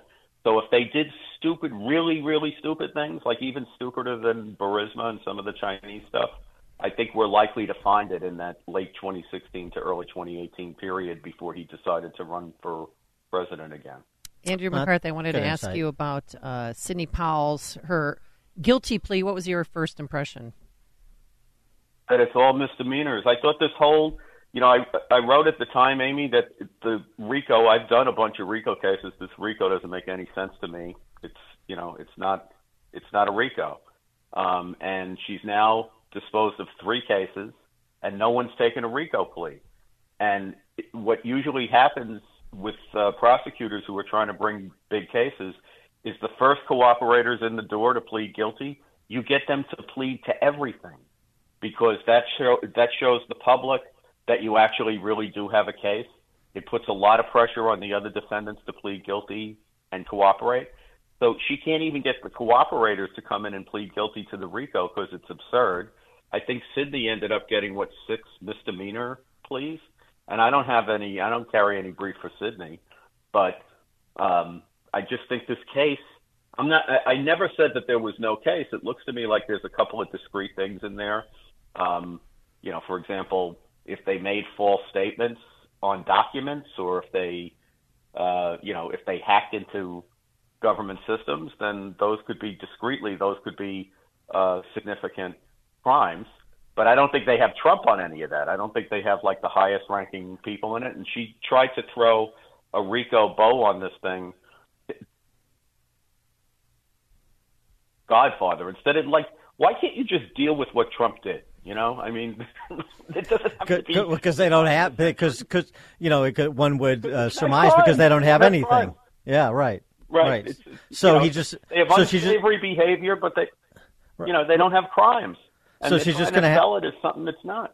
So she's just going to have Sidney Powell and Cheeseborough and then these others just say, he made me do it. All right, jury, convict him. Right? Yeah, well, I don't think they even have that. I'd be supposed, you know, now maybe Cheeseborough had a conversation with Trump. I doubt it. I think he talked to Giuliani. And I do think there was something funky going on with the fake electors in the sense that I think the fake electors were told that they weren't misrepresenting themselves as the electors. On January 6th, nobody thought those people were alternative slates of electors. But I think they were told that they were just provisional or contingent in the event that Trump won his lawsuits, whereas I think the higher guys, like the advisors, like Cheeseborough and Rudy and the rest of these guys, thought of having the alternative electors as something they could argue to Congress as a pretext for not counting the votes of those states. So I don't think it was the same agreement even among the various people who were charged in that. But again, we wouldn't, if the riot hadn't happened, we wouldn't even be talking about this because nobody took those slates seriously on January 6th. Nobody did. Andy McCarthy, former Chief Assistant U.S. Attorney, Southern District of Manhattan, contributing editor at National Review, author of Ball of Collusion, The Plot to Rig an Election and Destroy a Presidency. Andy, thank you as always. Have a great week, guys. Thanks, you too. And he joined us on our turnkey.pro answer line. Hear about the big stories of the day, then talk about them right here on Chicago's Morning Answer on AM 560. The Answer. If you're looking for the latest news, insight into what it means, and the sharpest opinion, there's only one station in Chicago where you can turn, and it's this one. We're AM 560. The Answer. Top of the morning, Dan and Amy. The Telegraph reporting across the pond. An asylum seeker bent on avenging deaths in Gaza has carried out a suspected terrorist attack in Britain. The public has not been told that the man who came to the UK in 2020 told police he had done it for Palestine. This is being reported in the Telegraph. Douglas Murray picked it up. They won't disclose what exactly was done, only that an attack had already taken place. Security source, they may be downplaying it so they don't have repeat attacks or copycat attacks. This was last week after, earlier in the week, a Tunisian man who shot dead two Swedish football fans in Brussels, soccer fans in Brussels, had arrived in Europe on a boat that landed on the Italian island of Lampedusa. The incident led to political debate in Europe over whether porous borders pose a security risk amid instability in the Middle East. Gee, I wonder. Christopher Wray on 60 Minutes last night said, you know, if you see something, say something. People and communities are our best line of defense in terms of communication about any potential security threats. Okay, how about if I just show you pictures of Eagle Pass, Texas, and I point to them, Director Wray, say there's a security threat. Would that help? For more on this, we're pleased to be joined by Mark Morgan, who is former U.S. Customs and Border Protection Commissioner. Mark, thanks for being with us again. Appreciate it. You bet. Hey, real quick, how about the best line of defense? Is that we secure our southern border. How about we start with that? Oh, it's too simple of an answer. I mean, it would make too much sense. Yeah, I mean the threat level here with respect to the border, and just what we know about the number of encounters law enforcement has had over this fiscal year with persons known to be on our terrorist watch list. Yeah, this is critically important. So if I can, what happened in Israel should be a wake-up call. Two major areas, a lot more, but here's two major. One is it should tell every American, wake up, that global terrorism is alive and well. And the same Islamic extremists that carried out the atrocities against Israel, again, the worst attack against Jews since the Holocaust, that same ideology, the same terrorist groups, their commitment is unwavering to bring death and destruction to our homeland. Second, it was a colossal intelligence failure. I don't mean that for attribution, just reality. And as good as the United States intelligence community is, Dan and Amy, and it's good, it is not infallible.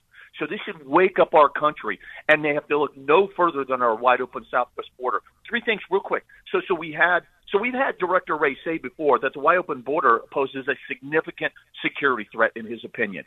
We had a DHS intel report that came out just before the October 7th attacks, and people haven't paid attention to it, where they said, quote, terrorists and criminals will exploit the wide-open southwest border. And last night, I think it was a Daily Caller, just reported on a Customs and Border Protection Office of Intelligence out of San Diego that said that foreign fighters could be inspired, or reacting to what's happening in Israel and attempt to travel and enter a country illegally.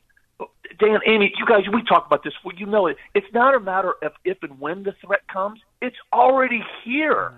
And last week alone, they've got at the border in Eagle Pass, they captured somebody from Jordan and somebody from Syria that were on the terrorist watch list. So do you know how many total people they've, apprehended? 736 terror suspects stopped at the border this year. What? 736 terror suspects stopped at the border this year, according to U.S. Customs and Border Protection. Yeah, if you add in September, which, by the way, they just released the numbers on Saturday. Wonder why, because they wanted to bury that. So this year, counting September, again, they just released 172. Throughout the term so far in Biden in 34 months, 286 illegal aliens on the FBI's terror watch list. But Amy, to your point, that's separate from what you just talked about. So what you're talking about are what we call SIA, special interest aliens. And what reason we call them that is because they're coming from countries that we know have connections to harbor or are facilitating terrorist organizations. In the last 34 months, we've apprehended people from 160, 170 different countries. Many of them harbor terrorism. We've apprehended tens of thousands of special interest aliens. And here's the kicker. We're releasing a lot of them. This is absurd. When are we going to stop putting the wants and interests of those coming to our border ahead of actually securing our border? You know, it's interesting, too, this announcement by Governor Sununu in New Hampshire. Because the federal government refuses to take action on our northern border, he wrote, they cut funding, limited resources, and have thrown up their hands. Without adequate federal support, the state is stepping up.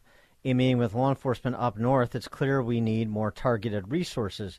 He's leading sort of a northern border action team, including, I think it was $1.5 million of New Hampshire taxpayer funds, a la sort of Greg Abbott in the South, to provide border security on with respect to New Hampshire's portion of our northern border, where the federal government won't do that. And I mean, I understand the northern border doesn't have the same problems as the southern border, but having any border be porous is an invitation for, at least in part, people who mean to do America harm. That's exactly right. And what I would say, first of all, the governor's absolutely right in doing this. What I would say is although it's different in the sense of numbers, obviously, the sheer numbers and volumes coming through the northern border isn't the southern border, but it still poses a significant risk. I mean, remember, it only took 19 terrorists that carried the worst terrorist attack against our homeland in 9/11. And people forget, the southwest border, we share about 2,000 miles with Mexico, and the northern border, we share 5,000 miles of linear border with Canada. It's actually the largest shared border between two nations in the world, in my understanding. So it poses a threat as well, and we know that there are individuals in Canada that have ties to terrorism, and we know our northern border is absolutely porous. So that's why I say it's not just a southern border thing, it is a nation's border thing. And think about this, just real quick, anybody listening, somebody coming from, let's say, Lebanon, which we know, right, supports Hezbollah. If somebody military age, say 30 years old, comes in illegal on the southwest border, do they have stamped on their forehead, I support Hezbollah or I don't support Hezbollah? No, it doesn't work that way. And this isn't anti-immigrant. This isn't Islamophobia. This is reality. This is common sense. We don't have the ability to really know what that person's ideology is and whether they support Hezbollah or don't. We don't have that capability. Do we know what the apprehension numbers are up north along the Canadian border? We do. And that's Amy, that's a great question. We forget about it again because obviously southwest border. But like SWAT inspector, for example, they've seen an increase in over 3,000% of those illegal entering. Now, the numbers relatively are low compared to southwest border, but that's still alarming. And at our ports of entry on the northern border, they encounter individuals on the FBI's terror watch list on a regular basis. Again, that's who we encounter. Our focus, that should not be, the numbers are shocking, represents the magnitude of the problem. But what we should really be focused on is who and what we're not catching. In the past 34 months, and I know we've talked about this, 1.6 million known gotaways. I mean, there are 12 states in our country whose population is less than that. We've literally added a 51st state of gotaways. And how many aliens on the FBI's terror watch list or special interest aliens are among the 1.6 million known gotaways? Well, I know there's a heck of a lot. Why? Because I've watched a protest the past 3 weeks where we have insidious comments and support for terrorist organizations happening in our own country. That didn't happen organically. We imported some of that. Well, and it's not just those on the terrorist watch list. It's also individuals who've previously been deported for a good reason, who get back in and they shouldn't be back in. It's people who perhaps have been deported previously or not, but who are violent criminals. Again, of, as you say, 1.3 million gotaways. I'm not saying it's the majority. I don't know what percentage it is, but here we go again with a small percentage of a big number is a big problem, and it's so easily preventable such that you're acting in furtherance of the interests of law-abiding American citizens and legal permanent residents to prevent them from crime that is domestic-oriented or terrorist-related. That's right. That's right. And think about the gotaway real quick. So I agree with everything you just said. In the same 34 months, we've encountered 7.7 million total encounters. 7.7 million. The overwhelming majority of the 7.7 million literally sat down and wait for Border Patrol and they turn themselves in because they know the majority of them are going to be processed and released to the United States. So if that's the case, why do we have a gotaway? Because they know even under this administration, there's going to be a segment of people that are going to be detained and removed. Murderers, rapists, pedophiles, aggravated felons, gang members, and potential national security threats. So that's what I say.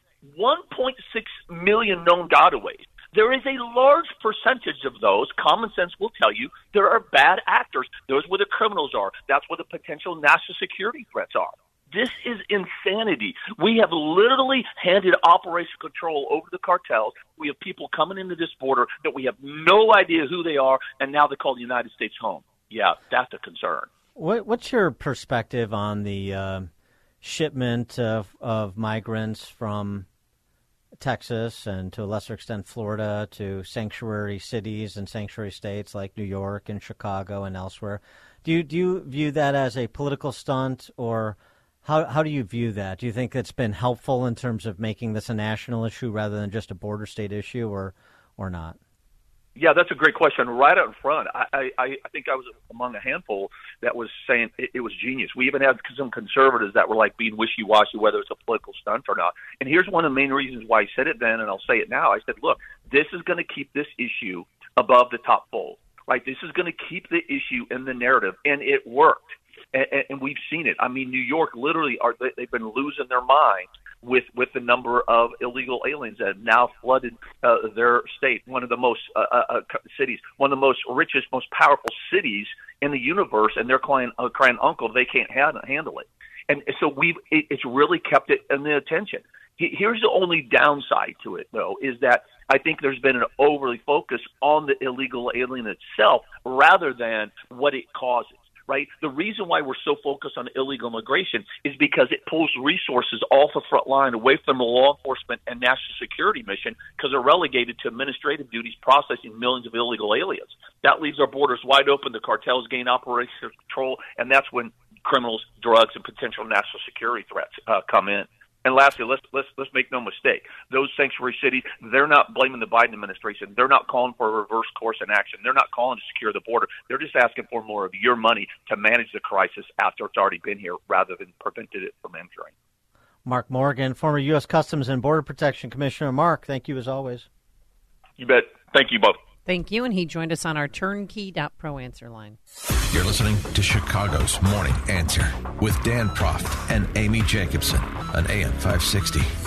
The Answer.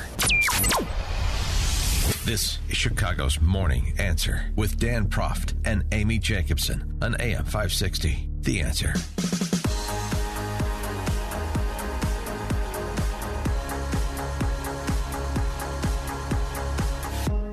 Top of the morning, Dan and Amy. So last night on 60 Minutes, it was the first convening for a group interview of the Five Eyes, and Scott Pelley was giddy with enthusiasm over the prospect. Such a weird segment, wasn't it? The Five Eyes are the essentially top G-men for the U.S., Australia, New Zealand, Canada, the U.K., they look like superheroes walking down the street. I mean, it was so goofy. It's the Five Eyes. I'm Scott Pelley.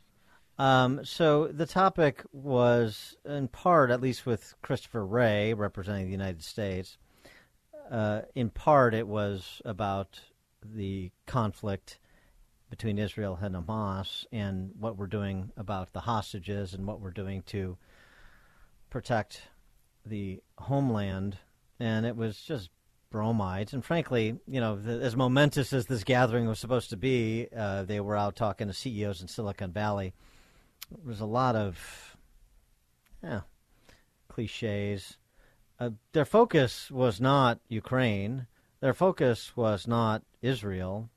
Their focus was communist China. And that's why they were out in Palo Alto and in Silicon Valley, Palo Alto at Stanford, and then in Silicon Valley to talk to these CEOs in tech. As Christopher Wray explained, from his perspective, the global espionage threat the Chinese communists present.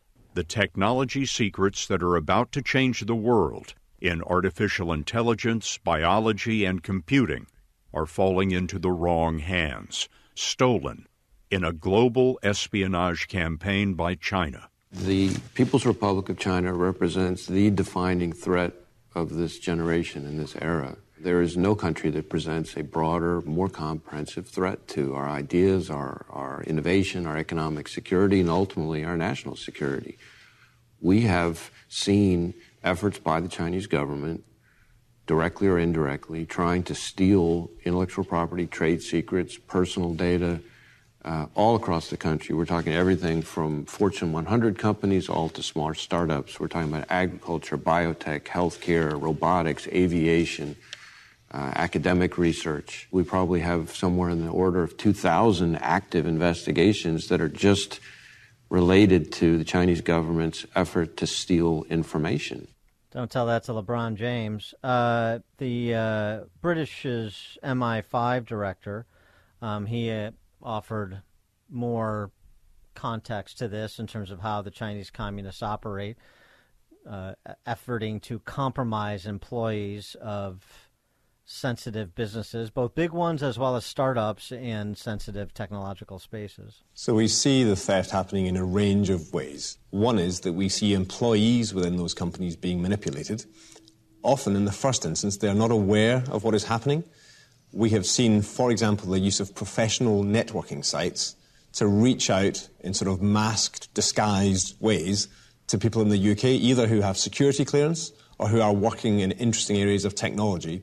We've now seen over 20,000 examples of that kind of disguised approach to people in the UK who have information that the Chinese state wishes to get its hands on. Sure, we've seen that here with Eric Swalwell falling for the honeypot. No, we get it. And also this has particular relevance to Illinois. Chinese communist companies overseen by the People's Republic. You know, I don't know, like perhaps an electric vehicle battery plant in Manteno, Illinois. The intelligence chiefs told us Chinese companies are overseen by the Communist Party, and for many, espionage is a sideline on behalf of the PRC, the People's Republic of China. Is the Chinese government building industrial sites in your countries that are actually covers for espionage operations? David Vigneault, of Canada. We have seen in the past acquisition of land, acquisition of different companies, where when you start to dig a little bit further, you realize that there is another intent. And we have seen and blocked attempt by the PRC to acquire locations near sensitive strategic assets of the country, where we knew that the ultimate purpose was for spying operations. Somebody's going to have to tell the Five Eyes that, according to the governor of Illinois, anybody who would raise any such questions is a xenophobe. So what you saw there are apparently five xenophobes. That's according to Governor Pritzker. Ken Pollack is a senior fellow at the American Enterprise Institute and author of Armies of Sand, The Past, Present, and Future of Arab Military Effectiveness. Ken Pollack, thanks for joining us. Appreciate it. My pleasure. Thanks for having me on, Ben. One of the other things that the Chinese communists have done recently is move half a dozen warships to the Middle East to make sure their presence is felt there as that conflict develops, right? Absolutely. I mean, look, this is something that we've been seeing for really the past couple of decades, and especially in the last few years, which is, you know, China is expanding its global presence. It is particularly focused on the Middle East. To some extent, it's on economic considerations. They've got a lot of deals out there. They certainly get a tremendous amount of their oil, but that oil really is translating into a strategic interest in the Middle East. And the Chinese want to make sure that if there is ever a war with the United States, say over Taiwan, that they can lock down their interests in the Middle East. And it's playing into China getting involved in the Middle East in a whole variety of different ways, some somewhat helpful, others much more unhelpful. And in the recent crisis, you know, they've taken, in effect, Hamas's side fully as a way of kind of driving a wedge between the United States and its Arab allies. And so is this, I mean, you know, we talked about this with the invasion, the Russian invasion of Ukraine. I mean, does this unrest, war really in Gaza, does this provide that much more incentive for Xi to move on Taiwan in the not too distant future? Potentially, absolutely. This is one of these circumstances where, you know, again, there are all these well-meaning people who are saying, you know, oh, let's have a ceasefire. We got to have a ceasefire. We don't want any more people to die. And obviously, nobody wants more Palestinian civilians to die. Nobody should want any more Israeli civilians to die as well. But we need to recognize that right now, Hamas and Iran have won huge victories. Right? They have taken Israel by surprise. They slaughtered 1,300 Israelis, again, including women, children, infants, the elderly. Just a horrific action. Shutting down that war now simply hands that victory to Hamas and Iran. And if they believe that they can, you know, they can win more of these, they'll keep doing it. And I have no doubt that the Chinese are watching carefully. Well, if the West is not willing to defend its interests, that will be a very important signal to the Chinese about Taiwan. Colin Rugg, who I follow, and a lot of people follow on Twitter, he said that China has reportedly deployed multiple warships to the Middle East region. Mm-hmm. Is this true? And how many? He's reporting up to 6 Chinese warships are being deployed to that area. Yeah, I don't have the numbers, Amy, but that sounds right to me. And again, it's exactly what you would expect. The Chinese are taking a much greater interest in the area. They are looking for opportunities to advance their own interests, typically at the expense of our own. You suggest in Peace and Foreign Affairs that this conflict between Israel and Hamas could be limited. It doesn't have to necessarily spill over into southern Lebanon with Hezbollah, into Yemen with the Houthis, into Iran with the mullahs. So obviously the conflagration is the concern. Why is there some prospect that it could be more limited? Yeah, I think this is very important, Dan. And first, let me start by saying, one, wars are unpredictable. I would never say don't be worried about escalation. And two, I've been warning for years about the potential for a region-wide war. But in this case, I think that it's important to recognize that there's already a lot of evidence that both Iran and Hezbollah are not looking to fight Israel. And that should not tie our hands. It should not tie Israel's hands. That's one of the things I'm worried about. I mean, the biggest, most important piece of evidence that I can cite in favor of that is Iran, and because of Iran, therefore Hezbollah, knew about this attack beforehand.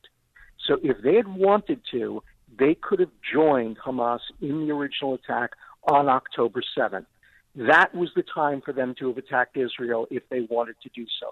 That was when Israel was most surprised, when it was least prepared, when it was least able to defend itself. Had Iran and or Hezbollah joined in that initial attack on October 7th, the damage to Israel probably would have been an order of magnitude greater. So again, if they wanted a fight with Israel, that was the time to do it.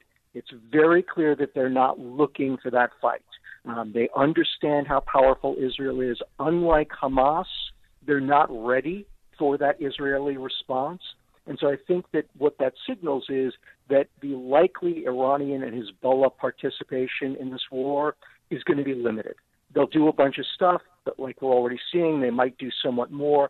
You're not going to see a Hezbollah ground offensive into Israel. They really have no capability to do so now, especially now that Israel has fully alerted its forces. You may see more rocket fire, but right now that's my best guess as to what you're likely to see. And again, for that reason, we shouldn't let this threat of escalation, which you know has been tying the Biden administration's hands constantly over aid to Ukraine, we should not allow the same thing to tie either our hands or Israel's hands when dealing with Hamas. Well, these other actors, terrorist organizations like Hezbollah, are they maybe just being more circumspect? They want to see how the West reacts. They want to see how the Arab world reacts before they, run headlong into Panzer fire the way that Hamas is. To some extent. But again, if they wanted to do this, they could have participated on October 7th. They would have done enormous damage to Israel. Again, they might choose to get involved. But what's really important, especially for Hezbollah, is how Israel responds. And, they've experienced that beforehand. They saw it during the Second Lebanon War of 2006. And it's very important to remember that while the world remembers the Second Lebanon War of 2006 as a humiliating Israeli defeat, which at a political level it was, at a military level, Israel still did tremendous damage to Hezbollah, so much so that Hezbollah's leader, Hassan Nasrallah, afterwards famously gave an interview in which he said, if I had known how Israel was going to respond, I never would have done it in the first place. Right? They're still in that mode. That's where you want them. Yeah, that's where you want them, that's for sure. Is it true that the Egyptians, though, warned the IDF that, hey, that we're hearing chatter that an attack might take place? As a former CIA officer, these are the kinds of things that you hear all the time. It's possible that happened. It's also possible that this is just a rumor, that this is something that the Egyptians are putting out. We will find all of this out when this is all said and done. The Israelis are always very thorough about conducting these, deeply searching probes to figure out when something went wrong, why it went wrong, and how to fix it. There's going to be one after this war. That's when we'll find out exactly what happens. What do you think China is? How is China processing, I guess I should say, the response from the Arab world? So I think at the moment, China is very much in a kind of wait-and-see response. I think that they look at this and they say, this was a very clever move on the part of the Iranians and Hamas, their allies. And, of course, Hamas has many similar interests as Iran, but they've also got some of their own. But from the Chinese perspective, this looks very clever on Iran's part because, again, this was a very clever way for Iran to derail the rapprochement that had been going on between Israel and the Arab states who were forming a military alliance against Iran, right? And this is Iran breaking that alliance apart. That's exactly the kind of thing that China would like to do in East Asia, right? Break apart the alliance between the United States and its allies that are trying to contain China exactly the way that Israel and the Arab states are hoping to contain Iran. So I think that the Chinese looked at that and said, this is this looks like a very clever gambit on Iran's part. We want to see how it turns out, which again is why it's so important that at the end of this, Hamas be seen to have failed miserably, because that's the only way you're going to convince whether it's the Iranians or the Chinese, or for that matter, the Russians or other aggressive countries, that you cannot succeed in this fashion. He is Ken Pollack, Senior Fellow at the American Enterprise Institute, author of Armies of Sand, The Past, Present, and Future of Arab Military Effectiveness. Ken Pollack, thanks for joining us. Appreciate it. Thanks so much for having me on. Thank you, and he joined us on our turnkey.pro answer line. It's news, opinion, insight. This is Chicago's Morning Answer on AM 560. The Answer. America First with Sebastian Gorka. Weekday afternoons at 3 on AM 560. The Answer. Top of the morning, Dan and Amy. So 3 weeks and no House Speaker. Does Matt Gaetz at this moment owe Republicans, not just in the House, but across the fruited plains, an apology? 312-642-5600, turnkey.pro answer line. 64636DA, turnkey.pro text line. What does he need to apologize for, you ask? Well, how about starting a fire and hoping somebody else put it out? Is that responsible? Kevin McCarthy, the former House Speaker, whose name's still on the door, was on Meet the Press yesterday, and he had this to say about how we got here, in addition to offering his support for a particular replacement now that Jim Jordan's candidacy is by the boards. Well, it's embarrassing, and you've got to understand why we are here. 8 Republicans, led by Gaetz, have created this chaos by joining every single Democrat in voting to shut down one branch of government. Look, I would do the exact same thing again. Could you imagine if we were having this discussion right now with the American government shut down, with our troops in the Middle East wondering when they'll ever get paid again? Keeping the government open was the right decision to make, and I'd make it again each and every day. Now, the two men, Steve Scalise and Jim Jordan, they could have done the job as Speaker. Unfortunately, the chaos has continued. We need to solve this problem. We got a wide open southern border. We got crushing inflation. We got war in the Middle East. This is not a moment in time to play around with learning on the job. We need someone who understands how to do this job.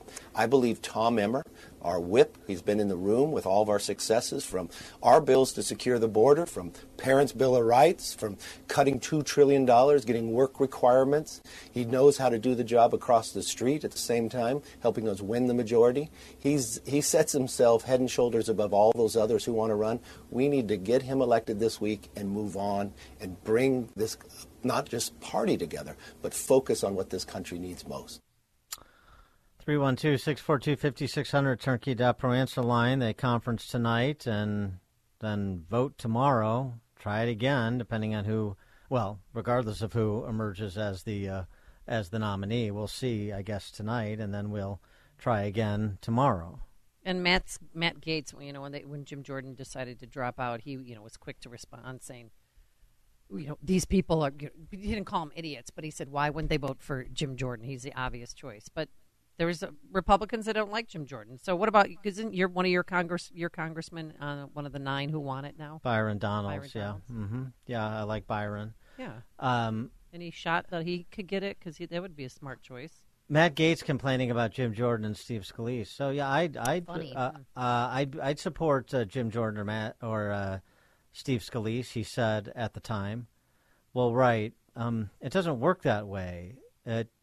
You've got a group of 8, and you've got other factions within the caucus who are going to not look upon that kindly, that the group of 8 is going to decide who the next speaker is.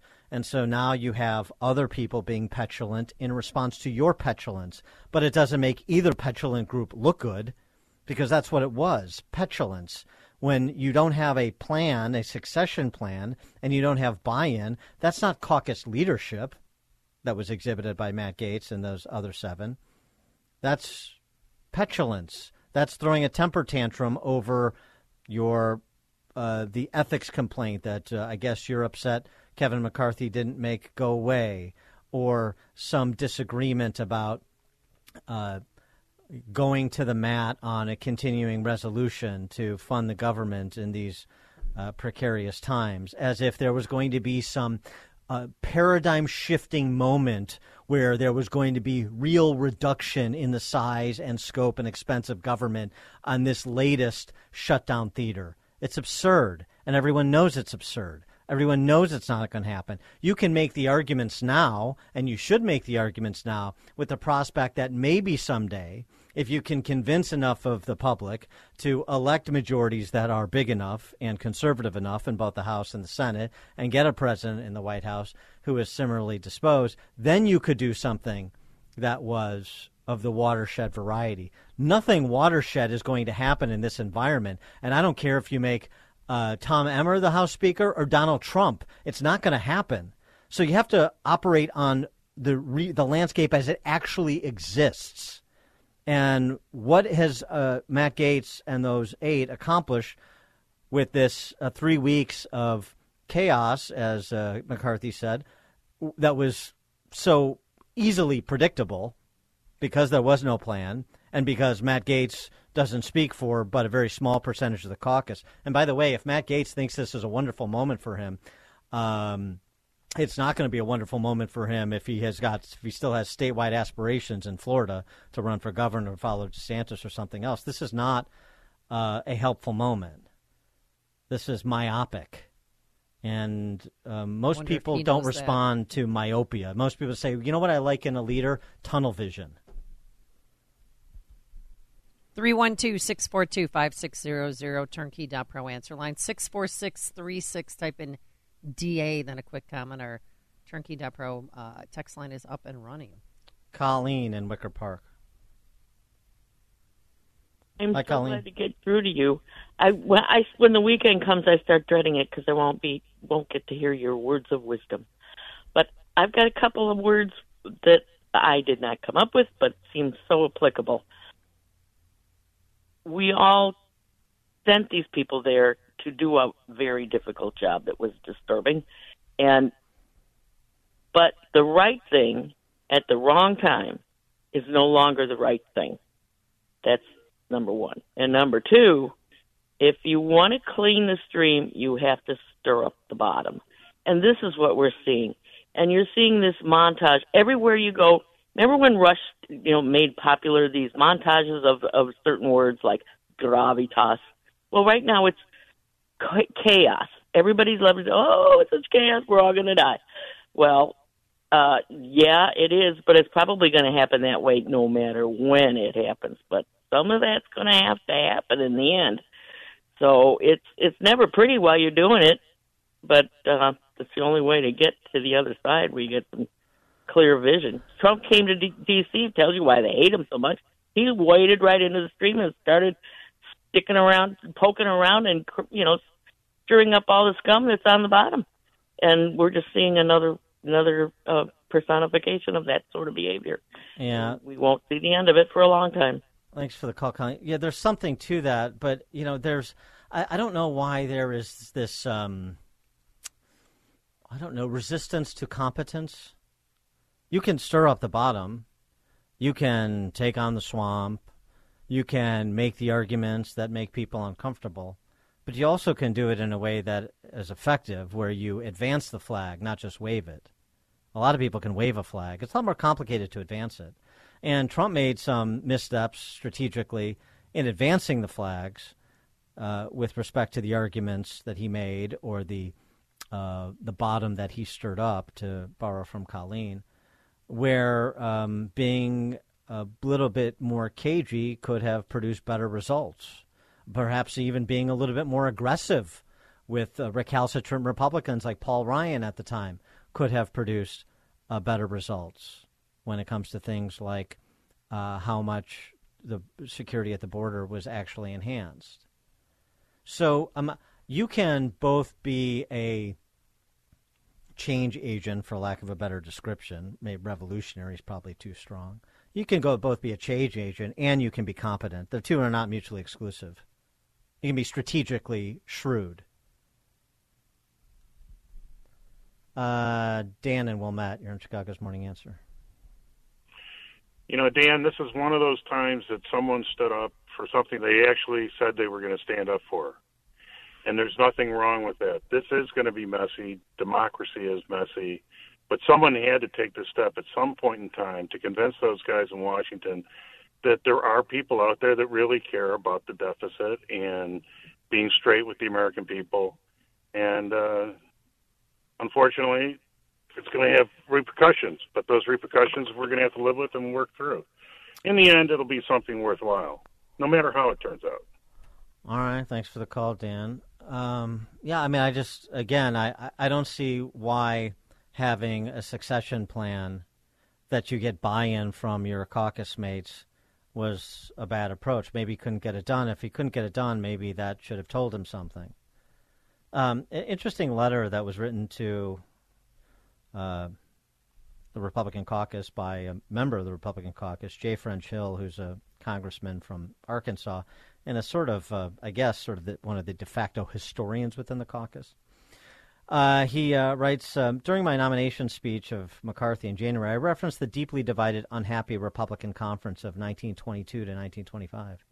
With only 223 Republicans, a group of some 25 members periodically threatened conference procedure and from time to time voted with Democrats. That made organizing the conference and electing a speaker very challenging.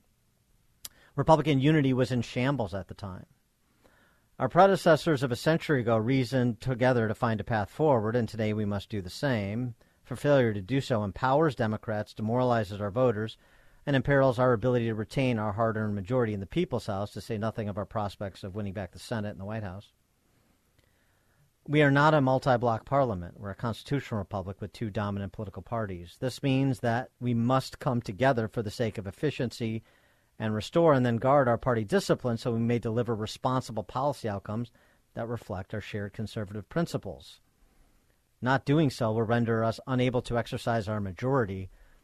Failure is not an option. I mean, I think those are that's a sensible position to take. The historical precedent, I think, is useful, and it's sort of an admonishment of the Ken Bucks and the moderate Republicans in districts Biden won who are afraid of their shadows, as well as it is Gates and company. And he's right. There's going to have to be some give here. And if what happens is something akin to what I suggested would happen, was you're not going to get somebody more conservative than Kevin McCarthy, probably end up being Tom Emmer, as McCarthy endorsed, congressman from Minnesota, the whip, then tell me again what exactly you accomplished. Gates and those who support Gates told America there's some people who really care about the profligate spending in D.C. Yeah, people already knew that. It's not about that there's some people that care. It's about the some people who care. Can you put together the necessary governing coalition to actually translates your concern into policy? And right now the answer is no. And Gates's histrionics will have accomplished nothing in that direction. In fact, they probably will hurt the push in that direction. He certainly is not going to be an effective spokesman going forward, except to a very insular group of grassroots Republicans that do not have sway over most of that caucus, I'm telling you. Mike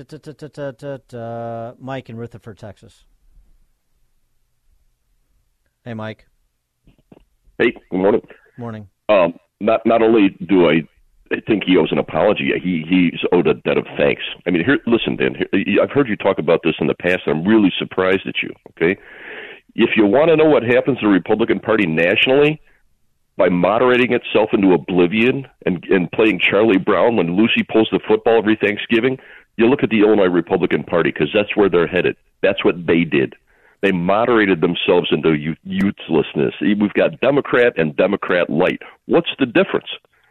You know, Granger, my Congress creature, is a wholly owned subsidiary of Lockheed Martin Incorporated. Okay, she's exactly what Ike Eisenhower cautioned us about, the military-industrial complex, and that's who runs that swamp, including the Republican caucus. Okay, they're a bunch of morons. This needs to happen, Dan. Think about this. There's a context for everything, okay? JFK couldn't get elected as a Republican today. He was too conservative. That's how far to the left we've slid, including the swamp creature rhino scumbags on the Hill who've made that happen. They've sold us out. They're corporatists, Dan. We need to put a stop to it. We need to put that fire out. We need to stop the slide. So Goetz is just the start. I don't care about Goetz. As an individual, he just did what was right, what needed to happen. That's all. Thanks for the call, Mike. I mean, he didn't have a plan. I mean, as you said, he built on the bridge, but with no other way to, no plan in place to rebuild that bridge. Yeah, and I think it's a lot more complicated than, I mean, to suggest the House Republican Caucus is a mirror image of the Illinois Republican Party. I mean, come on. I mean, let's get a grip here. The Jim Jordans of the world, the Tom Masseys of the world, they would have no home in the Republican Party in Illinois, and that's a compliment to them. The Jim Comer, the work that's being done by a lot of House Republicans, Mike Johnson from Louisiana, I could go on. But to say that they're all swamp creatures or that they're all sort of giving in to moderation and the status quo, I don't think that's the case at all. I think there's a recognition about what the limits are of a slim majority in one half of one-third of the government. Nate, Schiller Park. Good morning, Dan. Good morning, Amy. So I love everything you say, Dan and Amy, and you're right. Nobody did have a plan, but here's what I will say. It's okay to not have a plan. The one thing that we haven't done in the last 3 weeks is we haven't spent a single dollar of our taxpayers, not a single dollar. Nothing has been said. The government's on autopilot. 80% of the government is on autopilot. The idea that we're not spending, I mean, come on. No, that's true, Dan. But what we haven't done is we haven't spent more money than we've already spent. There's been no bill passed, and that's a good thing. That means we can't fund anything else right now, and we shouldn't fund anything until we can balance our budget across the board for everything. And you are absolutely right. There are so many good Republicans in the Republican Party. The problem is we have such a slim majority that unless we have a Speaker of the House that will absolutely shut down everything the Democrats want, all it takes is, 10 Republicans to vote with the Democrats, which has been continuously happening over the years. There's no unity in the Republican Party, and I think that's one of the biggest problems that we have, is there is no unity. I'll leave it at that. Thank you, guys. Have a good day. Thanks, Nate. Well, I mean, I'd like unity around the failures of the left, and that's where the focus should be, because you're not going to – the idea that you're going to get the big-spending Republicans in the minority go join with the majority of Democrats in the Senate and the White House – and some of the squishy Republicans in the House, think that you're going to get them to truly balance the budget, like an honest, balanced budget, or to really cut government to reduce the $33 trillion, more like $150 trillion when you include unfunded liabilities and debt in the short term. That is just Pollyannish. That is not going to happen. There is no circumstance and no speaker under which that happens. When you have to, for example, pay military men and women when we're talking about sending Delta Force over to try to rescue hostages in Gaza, for goodness sakes. I mean, think about the optics of this for a second. Think about the immediate politics of this. And this is not expediency over principle. This is just pragmatism in furtherance of the bigger, better play when you have a more advantageous landscape. You think you can just... say no more and nobody else gets to make a play. No, everybody else gets to make a play. And by the way, they outnumber you. Mike in Milwaukee. Morning, Dan and Amy. First of all, Dan, you asked about why we're afraid of competence. And I think on the left, there is no competence. The ideas that they've voiced have no competency. They cannot work. So our side always buckles to them. As for Nate, who's just talking, did he not hear President Pudding Cup's speech this week? We're still spending. He's just spending without authority. And lastly, I got my picture taken with the Oscar Mayer mobile yesterday, and the guy driving it didn't know that. I'm sorry? Oh, I said that's a big day for you. Good job. It was an Oconomowoc, and I was talking to the driver, and he wasn't aware that Paul Ryan used to drive the mobile. Yes. Yeah. It comes from a long line of successful Wienermobile drivers. Someday, hey, maybe this guy could be speaker. Hey. Tell him to put his hat in the ring. Competency. Thanks for the call, Mike. Dan and Amy, Chicago's Morning Answer. The stories you need to know to start your day.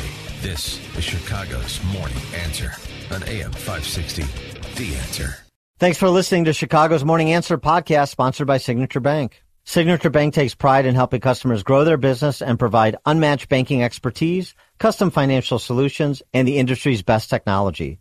So whether you're a business looking for a deposit relationship or needs a ready source of financing, Signature Bank is the right bank for you. Call today at 773 467-5600 to hear how Signature Bank can help your business grow and thrive. Member FDIC, Equal Housing Lender.